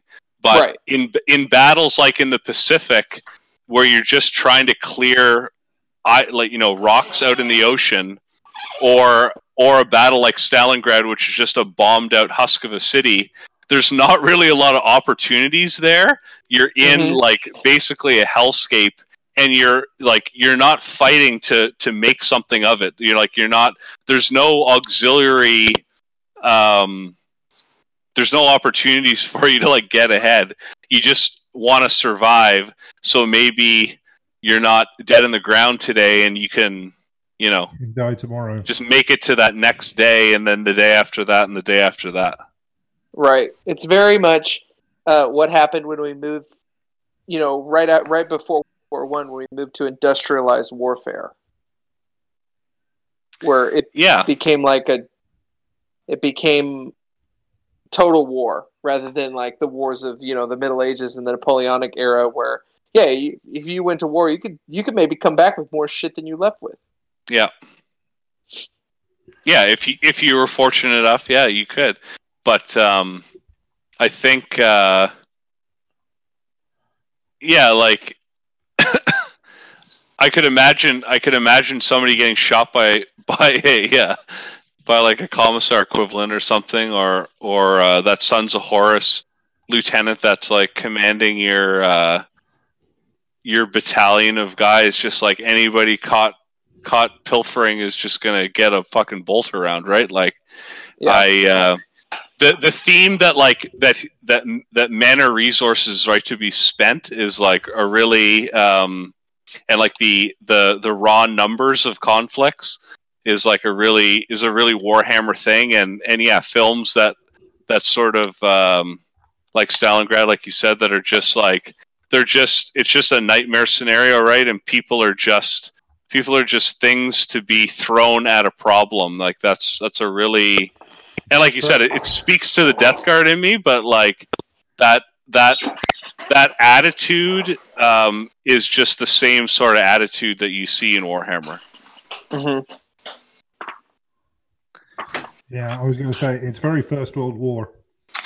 Yeah, Yeah. Yeah. I think that's the that's the real conflict that the real life conflict that has uh, inspired Warhammer the most Yeah. is the First World War. Because like in the Second World War, it's very easy to quantify, right? It was bigger, it was badder, but it's easy to quantify why you're fighting. But in the First World War, it's just something that spiraled out of control, where the guy on the ground doesn't even really understand why he's there. Yeah. Yeah. Which is exactly like you know an Imperial Guard regiment gets sent to a world they've never heard of before. That's really unimportant in the grand scheme of things. And all of a sudden they find themselves, you know, seventy percent casualties in the first wave. And then the mustard gas rolls in. Right, and then Yeah. the phosphates. yeah. Um, yeah. So that was that was an idea that I had to just like the uh, ultra grim movies that that really uh, that really hit you in the nuts. Um, that uh, those the those kind of feels are very Warhammer feels, right? Like the hopelessness um, and the scale and everything. hmm I agree. Yeah. I thought of another Mm, definitely. film that isn't exactly uh, like that, but is definitely has a Warhammer vibe to it. Is Starship Troopers Oh god. Yeah. Oh, that's with so the whole perfect. like you know it's supposed to be a satire, which is what Warhammer started out as. It's very similar in that way. Yeah. Yeah. The second one's very grim dark as well. Yeah. Whereas the Mhm. first one's very like bright and happy to an extent. Even when the first make planet fall, it's still like a happy. Whereas the second, whole thing is like the on the last leg sort of this planet. Yeah, well, it's like the theme of like war economy, right? Taking to the Yeah. extreme, like the entire the entire society is geared towards continuing this grand conflict, which is exactly what's happening. Uh, I guess not so much in the Great Crusade, but the Horus Heresy is one hundred percent like you know the the galaxy is consumed with the singular problem of of the conflict. And then modern modern warhammer is the same thing. The entire imperium uh, all the cogs turn to to further like involvement single in the greater war. Yeah.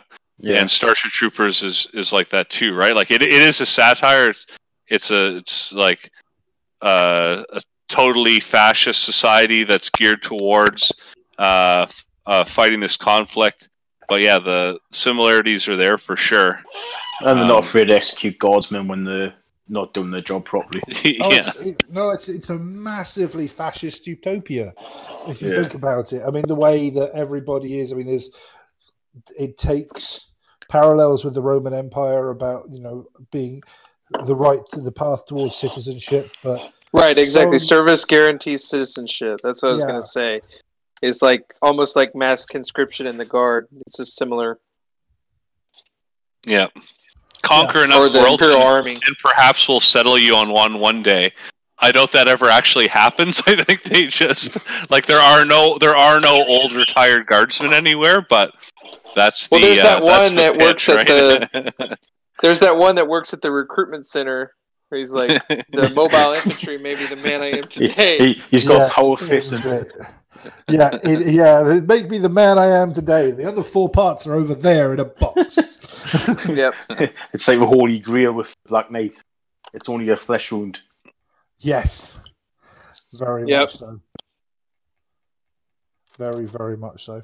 Um, I love it. I mean, that's yeah. Starship Troopers is one of those quintessential, like not just like action movies, but when you actually look at as much as where the Imperium is as to where the Imperium goes Yeah. as well, with that whole we're just you know it's a bug planet.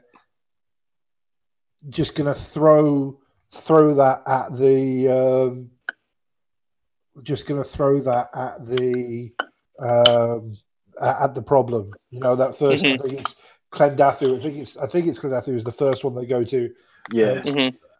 and you know, I think that's ama- I think yeah, it's just it's just perfect. And he's like, 500,000 mobile infantry died on Klendathu or whatever. Either within the first hour or something, wasn't it? Yeah. Yeah, So yeah, that's very that's very Imperial Army, both Heresy era and 40k. yeah, definitely. And it's, I must say, it's one of one of my uh, one of my top movies here as well. Um, I do have. I tell you what, I do have one more movie that I want to throw out there, and um, it's just before we go on to the last thing that I want us to have a, have a quick chat about. Has anybody else seen Mutant Chronicles? Yes, I have. I actually got the DVD. I played a little bit of it back in the day, but it is it a film or something, Jody? It- Or? Yeah, it it's a a film now. movie. It is a movie. It is yeah, because it is a game. I mean, it is taken from that. Um, it is a movie, and it's beautifully grim dark. Yeah. um, and it's got a really interesting cast. I mean, it's got um, you've got Thomas Jane who played the Punisher. Yeah, I was going Ron to say. Perlman. uh, Um, you've got Devon uh, Aoki, uh, Aoki um, who played. I can't remember who the hell she played. Um, she's in Sin City. She's really uh, little Mi- uh, Miho, I think it is, or Miko. You got Sean Pertwee, John Malkovich. You know, you've got the, there's a there's a it's a really decent cast list. And what I love about this is this this is what Hive this is what I think of when it comes to like hive warfare and the sort of the world being on the edge of being taken by either the chaos forces or even gene, you know, um, Tyranids, that sort of thing. It's a really, I, I strongly suggest if you haven't seen it, it's in 2000 from 2008. I'm sure you could probably find, um, uh, you can find it online somewhere, but it's a brilliant film.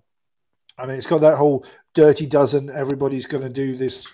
I don't want to spoil it, but everybody's got to go and do this one last mission kind of jam, and it, it has a nice little twist at the end as well, which is a bit di- a bit dark. yeah, those are. Okay. But um, I, I I won't go into it because I want you guys to, if you get the chance, go and have a look at it. But if you want something that to give you like a really interesting atmosphere, like an imperial hive world that's under sea, uh, hive that's under siege, or something along those lines, then go look at Mutant Chronicles. I think it's amazing. I think it's an absolutely awesome film. Hmm. Because On the normally films made from movie or like you know that have to do with video games are not very good. But Yeah. Well, um, to be fair, I mean, I've no. I, I will admit, I've not played the. I've not played the game, so I won't draw any comparisons. But for, um, let's say, I don't know if it was direct to video or anything like that kind of a film, but it's not. It's not a bad movie. It's not great. It's not a bad movie. It's, yeah, it's it's up there. It's sort of High- Highlander quality. okay, If I'm going to be I'm honest, with it's some a, a sort of sort of Highlander esque quality. Um, there's a few chops here and there, but you know it's a good film overall.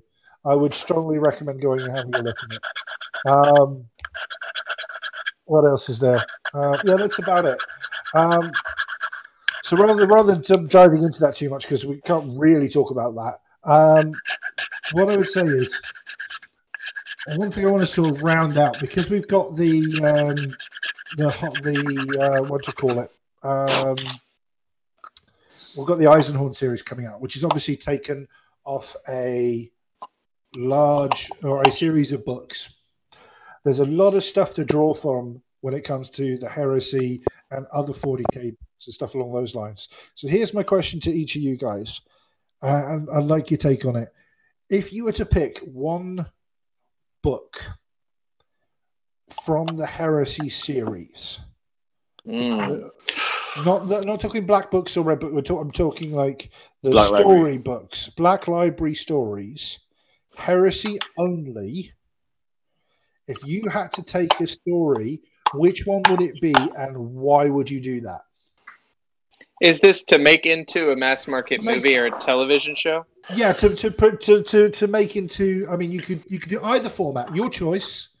Which would you do and why? I mean, And is this what you want to see or what you think would be successful? Um, fan casting. This is not about success because I think that's a whole Oh, other perfect. question. This is fan Okay. casting. I, I want to go full fan casting on this one. And if you want to throw in actors and actresses, go nuts. But what's your what's your take? Anybody got anything they can think of? Because I could start off and maybe we can see if anybody else wants to wants to go with it. We'll see. Yeah, why don't you start? Yeah. I start because I have. I, I, I did think about this. I'll have. a Don't think steal mine. well, we'll see if it's yours or not. um, so th- I've got lots of favorite books in there, but one story that interests me the most, I would like to see on film because I think it has the most fun elements through all of it. Is I think it's Mechanicum, Okay. where the where we see the rebellion on Mars. Because I think the way I look at that story is there's lots of really cool um, characters that are far more human when you've got things like the, the Titan Princeps and okay, humans a bit of a work push when it comes to Magoses, but Magoses, um, you've got both sides of the conflict in there. You've got some fantastic action scenes, like when they go, whether you've got the entire Knight household charge uh, to take out the uh, emissary of the War Master. Uh, Mhm. You've got all Yeah. that sort of stuff, and you've got the subplot going on with the the dragon and the whole, you know, Mechanicum spirit of the Mechanicum thing. So you've got this sort of plucky side quest, almost almost Lord of the Rings, Frodo Sam esque kind of thing, but Mhm. not in the same way. Um, and I think I, I don't know how I would do that. I don't think I don't know if it'd be best as like a movie, a couple of movies, or a TV series. But that is a story I would love to see brought to brought to the screen. Um, Then you could have that. What is it, Cybernetica, as well, yeah, kind of alongside of it. Yeah, definitely. That's cool about the AI thing with the Raven Guard guy, and Yeah, you've got all those options there. I mean, there's, and I think that there's a lot of a lot of stuff you could build off if you wanted to do a whole "let's go nuts and go have fun with this" sort of thing. Um, but I think that there is a, a lot of uh, a lot of fun elements in there that you could expand on and play with in in a in a movie, um, Yeah. or, or in an ongoing TV series. Because I mean, if you think of it like I, I, maybe I'd pitch it like the, like the final series of Game of Thrones, but good. Um, okay. well, like six, maybe five or six 90 minute pieces that tell this big story, Yeah. like a limited series kind Yeah, of I hope that that mini series idea becomes more prevalent. Yeah, I prefer it to a running TV show where you have an episode every week or whatever. yeah, I think, and I think it does well. Certain formats, like um, what is it, like Stranger Things, for example. If you Mhm. tried to run that over twenty, you know, was it thirteen or twenty six episodes? Yeah. so boring. But eight episodes, perfect. So I Mhm. would say there's like six episodes, maybe of like 60 minutes to an hour for each one. Might give you enough time to sort of cross over, do all the fun stuff. And with that Game of Thrones esque budget, you could definitely get in there with the with the effects and stuff hmm and have all the cool stuff happen. That's my pitch. Mechanicum, Game of Thrones esque style. That's kind of what I'm going with. Who's who's up next? Who's got a thought? I've got a thought, but it's more of a trilogy. Go for it, man. I mean, you sell it, Yeah. pitch it as you want, dude. There's no restrictions here. But I'm just thinking the first three Black Library books, Horus Rising, Ah, False Gods, and Galaxy in Flames, and do it and be a bit like the Lord of the Rings. So you get to know them over the first two, and the last one's just the the, the full on Galaxy in Flames. Nice. Yeah, it would be quite excellent. I think that would be a good way to like open it up into the the film film way. Yeah, if you if you did if you did some sort of series like either full length feature films or Yeah. even just like just like a, a a series of like hour long episodes or whatever and, and covered those three books, you could Yeah. se- you could basically jump from there into any other theater of the war, right? And do it pretty easily because you conveniently sort of set up the entire Well, that's it, Yeah. Uh, yeah. Because Yeah. The the end of the second book, he starts getting the wolves to go to Prosper, Prosper Prospero. So that could be a, another spin off to it. Yep. And at Yeah. the end of uh, Galaxy in Flames, you've got like so, uh, Garro try and get back to Earth. Could be another one. Yeah, definitely. I like it. Yeah, you could Um, even have two or three. I mean, obviously, we're dreaming here. You could even have two or Oh. three of them going on at one time. Dude, Where you had the original there's three come out in theaters. No restrictions on this. It's all fan casting. Go nuts. Right. Yeah, you A have the like- original three come out in theaters, and then you have the others come out on TV. Yeah, like the like many many sort many episodes and stuff like that Mhm. to fill it in. Yeah, potential, man. Lots of potential.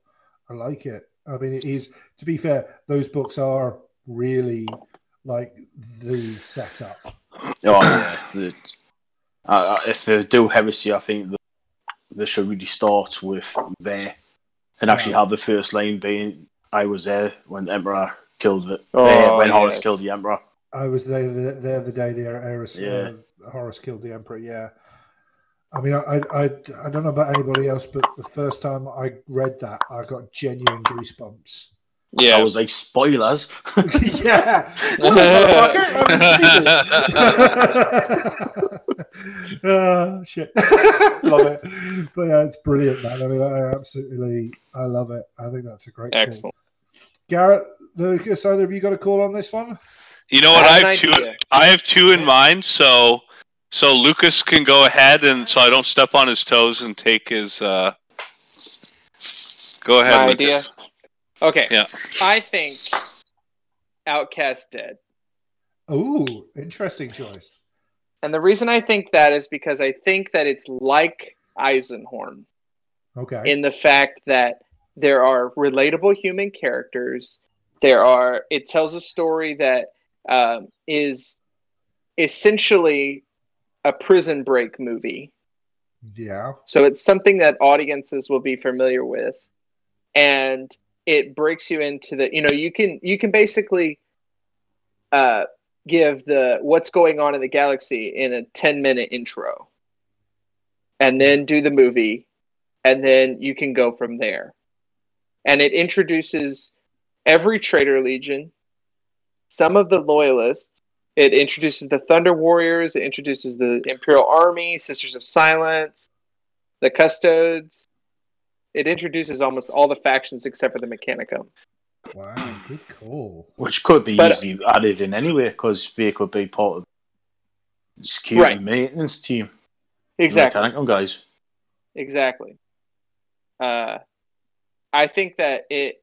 I think that that's like I said. I think what they're doing with Eisenhorn is genius. I think that's the best place they could have started because it's essentially a detective show, Yeah. Yeah.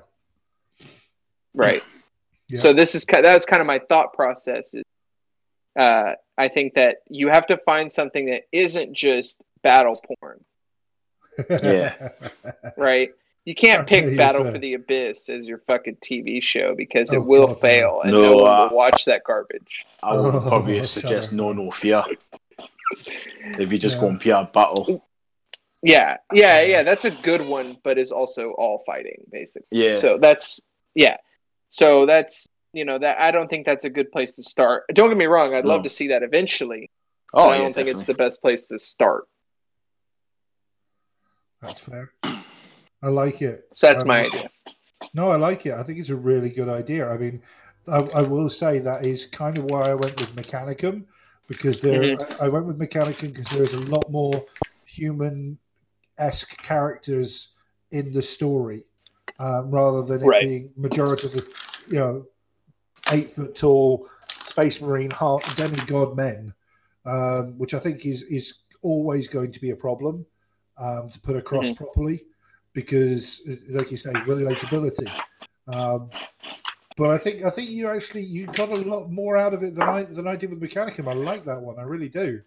I really like the idea of Outcast Dead. Actually, it's not it's not one of those books that's that's.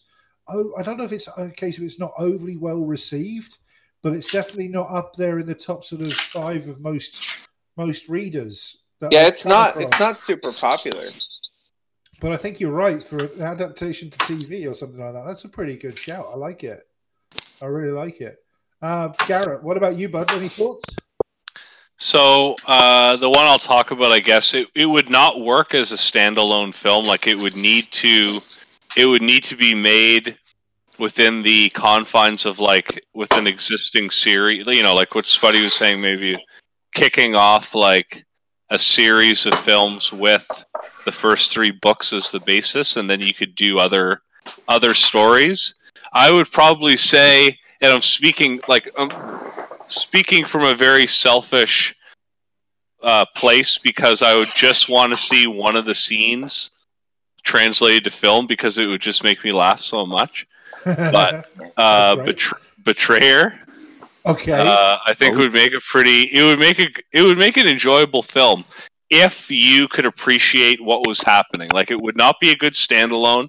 You could Yeah. not just make Betrayer into a film and send it to theaters because you know the general public would not would not understand what the fu- what the fuck was going on. But if it was framed in in uh, the right way, yeah. I think it would be a really good book to do a film because, like, you have the war right on Armatura, like that would be really interesting. You see the way the different legions fight and stuff. There's the duel between Kharn and what's his name there, the Ultramarines guy. Yeah, yeah. But um, going to uh, Nuceria would be great too because you could do you could do like flashbacks, right, back to like Angron's rebellion. You could, and this the scene I'm thinking about is um, Angron when he when he when he marches into the throne room, like, and there's the the little the little kid leader, and he Yes. he kills the two people. Like he cr- he crushes the one chick's head with his fist because she suggested that like, oh, he's the Angron that abandoned his people in like, but right before the final battle, and he freaks out. And then he he beats up and, and crushes the head of the other guy with his boot. Like it would Yeah, just he like wrecks that. those dudes. Yeah, and it's just like it would it would be so great to see the characters that are in that book, like Argel Tal and Kharn and and Lorgar and Angron. I think it would just be it would make for a really good film. I think if if you could fit it into part of a series of Warhammer films, so the context was there because it would definitely not be a good introduction to the material for people that are not already aware of what Warhammer is, but utilized correctly, it would be it would be a great movie. I think. Yeah. So once, well, yeah, it'd be part of the W, the HHU or something, the Horus Heresy Universe, or yeah, HHEU, the Huey, the HEU or whatever, the Horus Heresy Expanded Universe. Um, yeah, no, I could see that one. I could see that one being a fun one. Um, I do, I do love me a bit of Betrayer. So, and you've got you've got the sort of bromance between Argel Tal and and uh, Kharn in there as well. So, yeah, there's a there's a lot. you got Lorgar. You got Lorgar being so badly blasted with plasma that he almost dies. Like it's got everything, really. and you've got Angron bench pressing a Titan. Yeah, Yeah. I mean, I don't care what your special effects budget is; it goes on that, and it is epic. right. Everybody else is like using pool noodles and shit, but that scene looks great. Yeah, fuck it. Everybody's got laser pointers, pool noodles, and cap guns. But that Yeah. is what it should be. I can live with that. I don't see anybody having a problem with that. I can live with that. I mean, it just you Man. know, it's like I'd pay a decent amount of money to watch Angron beat the fuck out of a bunch of Ultramarines with some pool noodles. These are this is Gorechild and Gorefather, and they're like a red and a green pool noodle. It's like, Rah! It's like, so where did the effects budget? Oh, right, that's where the effects budget went. Yeah, Yeah, well, we built an animatronic Warhound Titan. yeah, you'd have to s- you'd have to spend a fair amount of the budget on on ch- on chain revving sounds for that film. Like Yeah, there's a lot of, there's a lot of chain weapons revving in that book. Who would you have to play Angron though? That's the question. Uh, I kind of I know this sounds weird. I'd kind of want a really, really, really angry, angry Dwayne Johnson, like The Rock. He could do it. Yeah. Just I know I, I don't care about skin skin color or tone or anything along those lines. I just think him, he would be just like properly. There's a potential for him to be properly intense, and I think that would be pretty cool. Um, I, th- I, I- I think that would be a fun one. Um, You get the guy know. that played the mountain. Yes, oh, he would be He's a big dude. Yeah, He beats the shit out of people. yeah. He's really long- good at he's really good at guttural screams too, and like Right. yelling, As long as he can do the heavy breathing. What what book is it where they have a wet leopard growl? Oh, that's. Um, Oh. It's a isn't that- thousand isn't that suns. burning- I thought that was burning a Prospero. I was going yes, Okay, I was yeah, it's one of those. It's where he first meets the first, yeah, where he describes meeting Leman Russ for the first time. Yeah. And it's like wet leopard growl. It's like pissed off cat. I mean, Yeah. it's just like I've been I've been drowned. and Now I'm just I'm just a fucked off kitty cat. That's how annoyed I am. It's like not exactly how I ma- managed uh, im- imagined uh, Leman Russ to be, but you know, hmm still cool exposition, I guess, and character description. Go with it. oh shit. Um, but yeah, I mean, those are some great options. I think another, just randomly to rattle off a couple more that I was thinking about. Legion. Yeah, that's Yeah, what I was about going to to say say that. next. Yeah, I think Legion would be a good one uh, because I think there's again it's that human interaction hmm um, and what's going on there. It's kind of cool. Yeah, the only reason I didn't say Legion is because Legion's my favorite book. I the only reason I didn't say Legion is because you have to have that context. Yeah, uh, and that is a thing with these stories. I mean, that is um, that I must admit that's Legion is my is number two because Betrayer for me is number one. I can Uh, understand that. I can respect that. Yeah, good. I'm glad. I'm glad we're on the same wavelength there in other ways. But do you know another one I would I would just because it's something I would want to see is Betrayal at Calth. hmm The whole Yeah. Betrayal at Calth, where Calth Oh, goes yeah. down, and because you've got things like you've got um, John Grammaticus showing up in there. You've got um, what's his name, uh, Olaus Persson. You've got that sort of there's that sort of story aspect to it. You've got all the stuff going down, but then you've got the world-ending stuff like the the ship striking planetfall and, and stuff like that. And just Yeah, that would be super that- cool to see in cinema. just to see that happen. I mean, it'd be like deep impact, but you know, with shit we care about instead of you know meteoroids, me, you know, asteroids and shit hitting the Earth. Um, it's just just see the starships plow in and oh yes, that And like when they do that thing where they like fuck up the sun, yes, Yeah. that could be a very cool effect, right? yeah, and the de- and of course you got the demons showing up as well, and Erebus is there, and all that sort of stuff going on, and Do you reckon you could do the whole unremembered Empire storyline as one long film? Uh, series of films maybe. Yeah, probably not. You'd have to you'd have to break it up a little bit. I think. Or do it as a TV show. Yeah, I think that one that one could work quite well as a TV show. In that, in Yeah, that like a ten episode miniseries or whatever. Yeah, Yeah. again, again, it'd be miniseries esque. Um, I think if it it would go, it would get cut down quite a bit, but I think you could get a lot of the a lot of the important stuff going over, and then you know it, it would be. I mean, there's so much in there. I mean, you wouldn't want to. I wouldn't want to cut out the stuff with the Primarchs No. but there's a lot of story without them as well. So I mean, there's you know there's key elements and stuff like that. And but I think again, it's it, you'd almost need context to it. Yeah. Right. Why are the space wolves there? Why are the space wolves showing up? What's this big war going on around them? And why is this? You know, there's a lot. There's there's always questions, but I think if with a bit of with a bit of setup, yes, I think it would be an amazing miniseries. It's really a blessing when you talk about um, when you talk about the Horus Heresy books and really any Warhammer books. It's a blessing and a curse, right? Because one of the great things about it is that there's so much material. There's like you know 50 plus books, and that's just heresy stuff. but and you know pe- people like people like us that are really deep in all it takes is for the next one to come out and we just read it but from Mhm. an accessibility place like you can't really you can't really have you can have no clue about any of this stuff.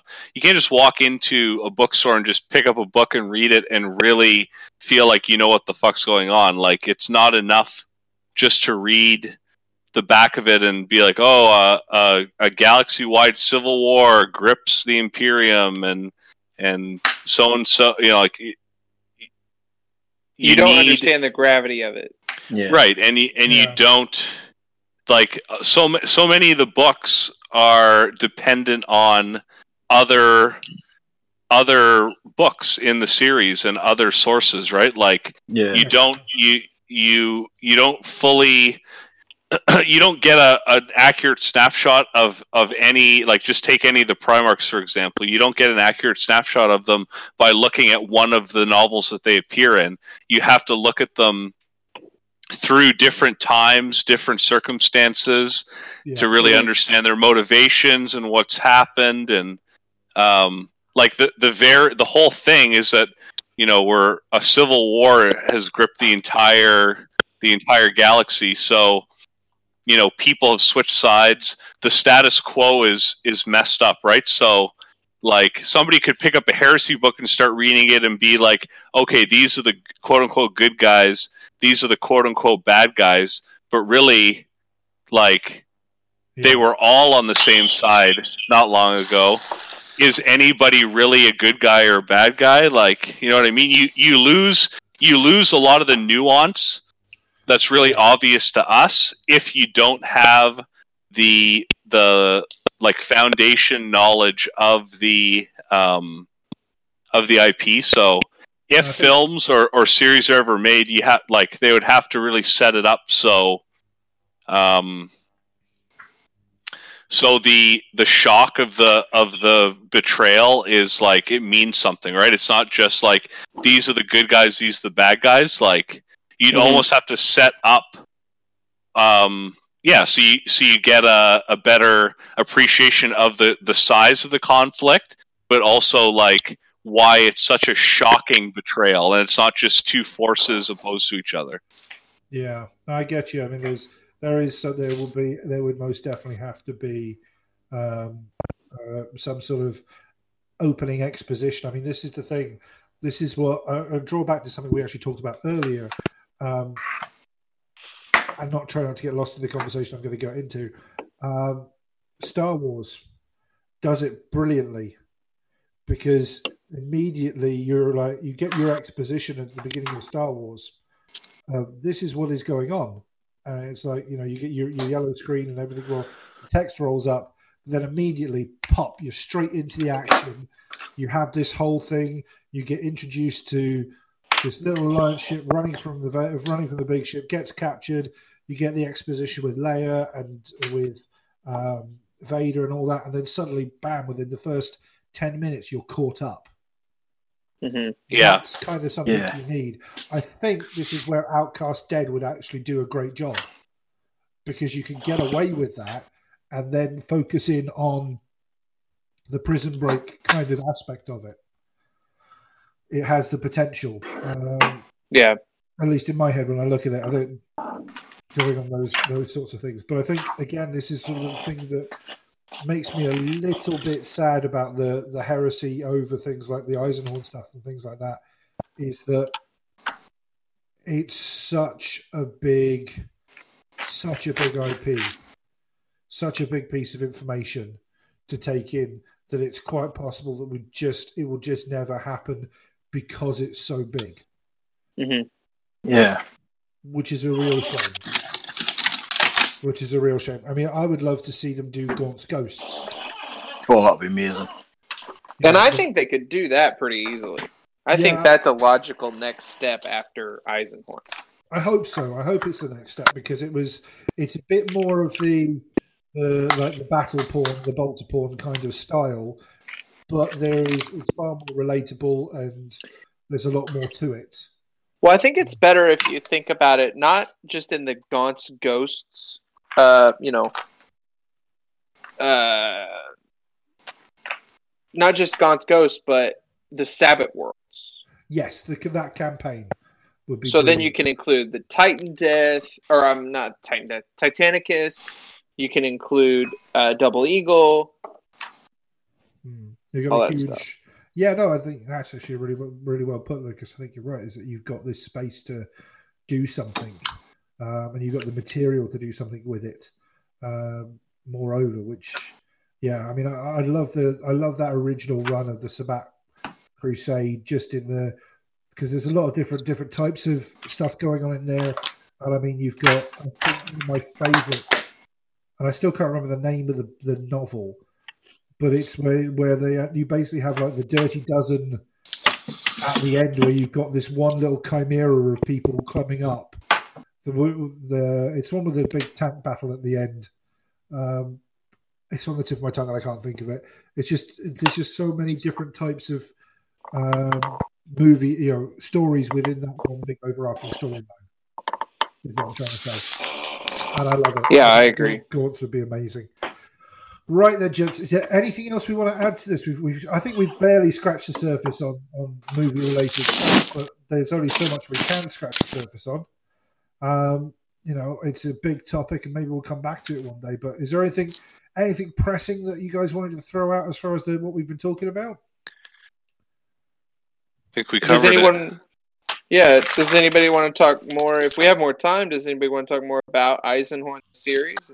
Well, if you've got some information, we can definitely talk about that. But I, I don't want to get too dragged into this for, for an episode, so we don't, so we can uh, we can always talk about that a little bit, and maybe even make that its own its own conversation. That could be an interesting Yeah. thing. Okay. How about how about Have- we do that? We make the next episode all about Eis- the, the talking about Eisenhorn. Okay.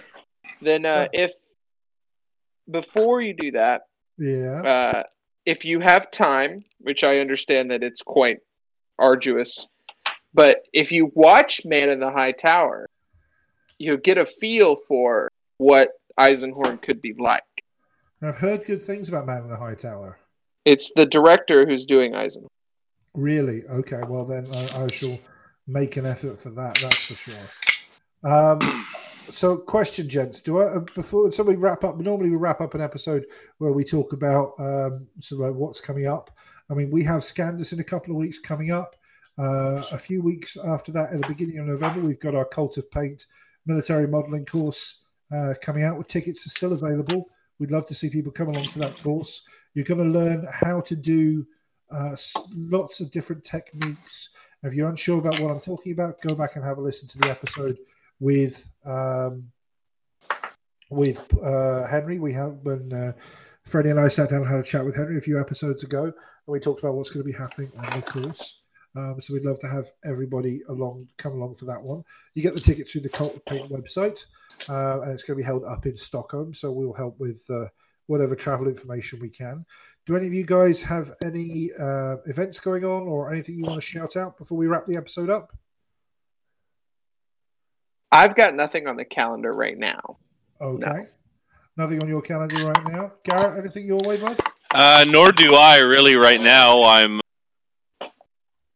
I'm uh, anxiously awaiting um, Adepticon Yes. tickets. That's sort of the next uh, big thing because that'll dictate um, hobby wise what takes me through from uh, you know November to March. So uh, no, I don't. I don't really have anything specific um, on the calendar, but that's. Uh, I'm excited. Excited to get uh, to to see what um, what uh, take what uh, and uh, Graying Legion and and those guys have uh, planned for another fun year at Adepticon. Uh, Adepticon. It's on my it's on my on my hobby bucket list. I must admit, it would be very cool to make that one. One day, one day it shall happen. Uh, Spuddy, what about you, bud? You got anything? Uh, just obviously a Company of Legends in a week's time for me, and just keep my eyes open for next year, really.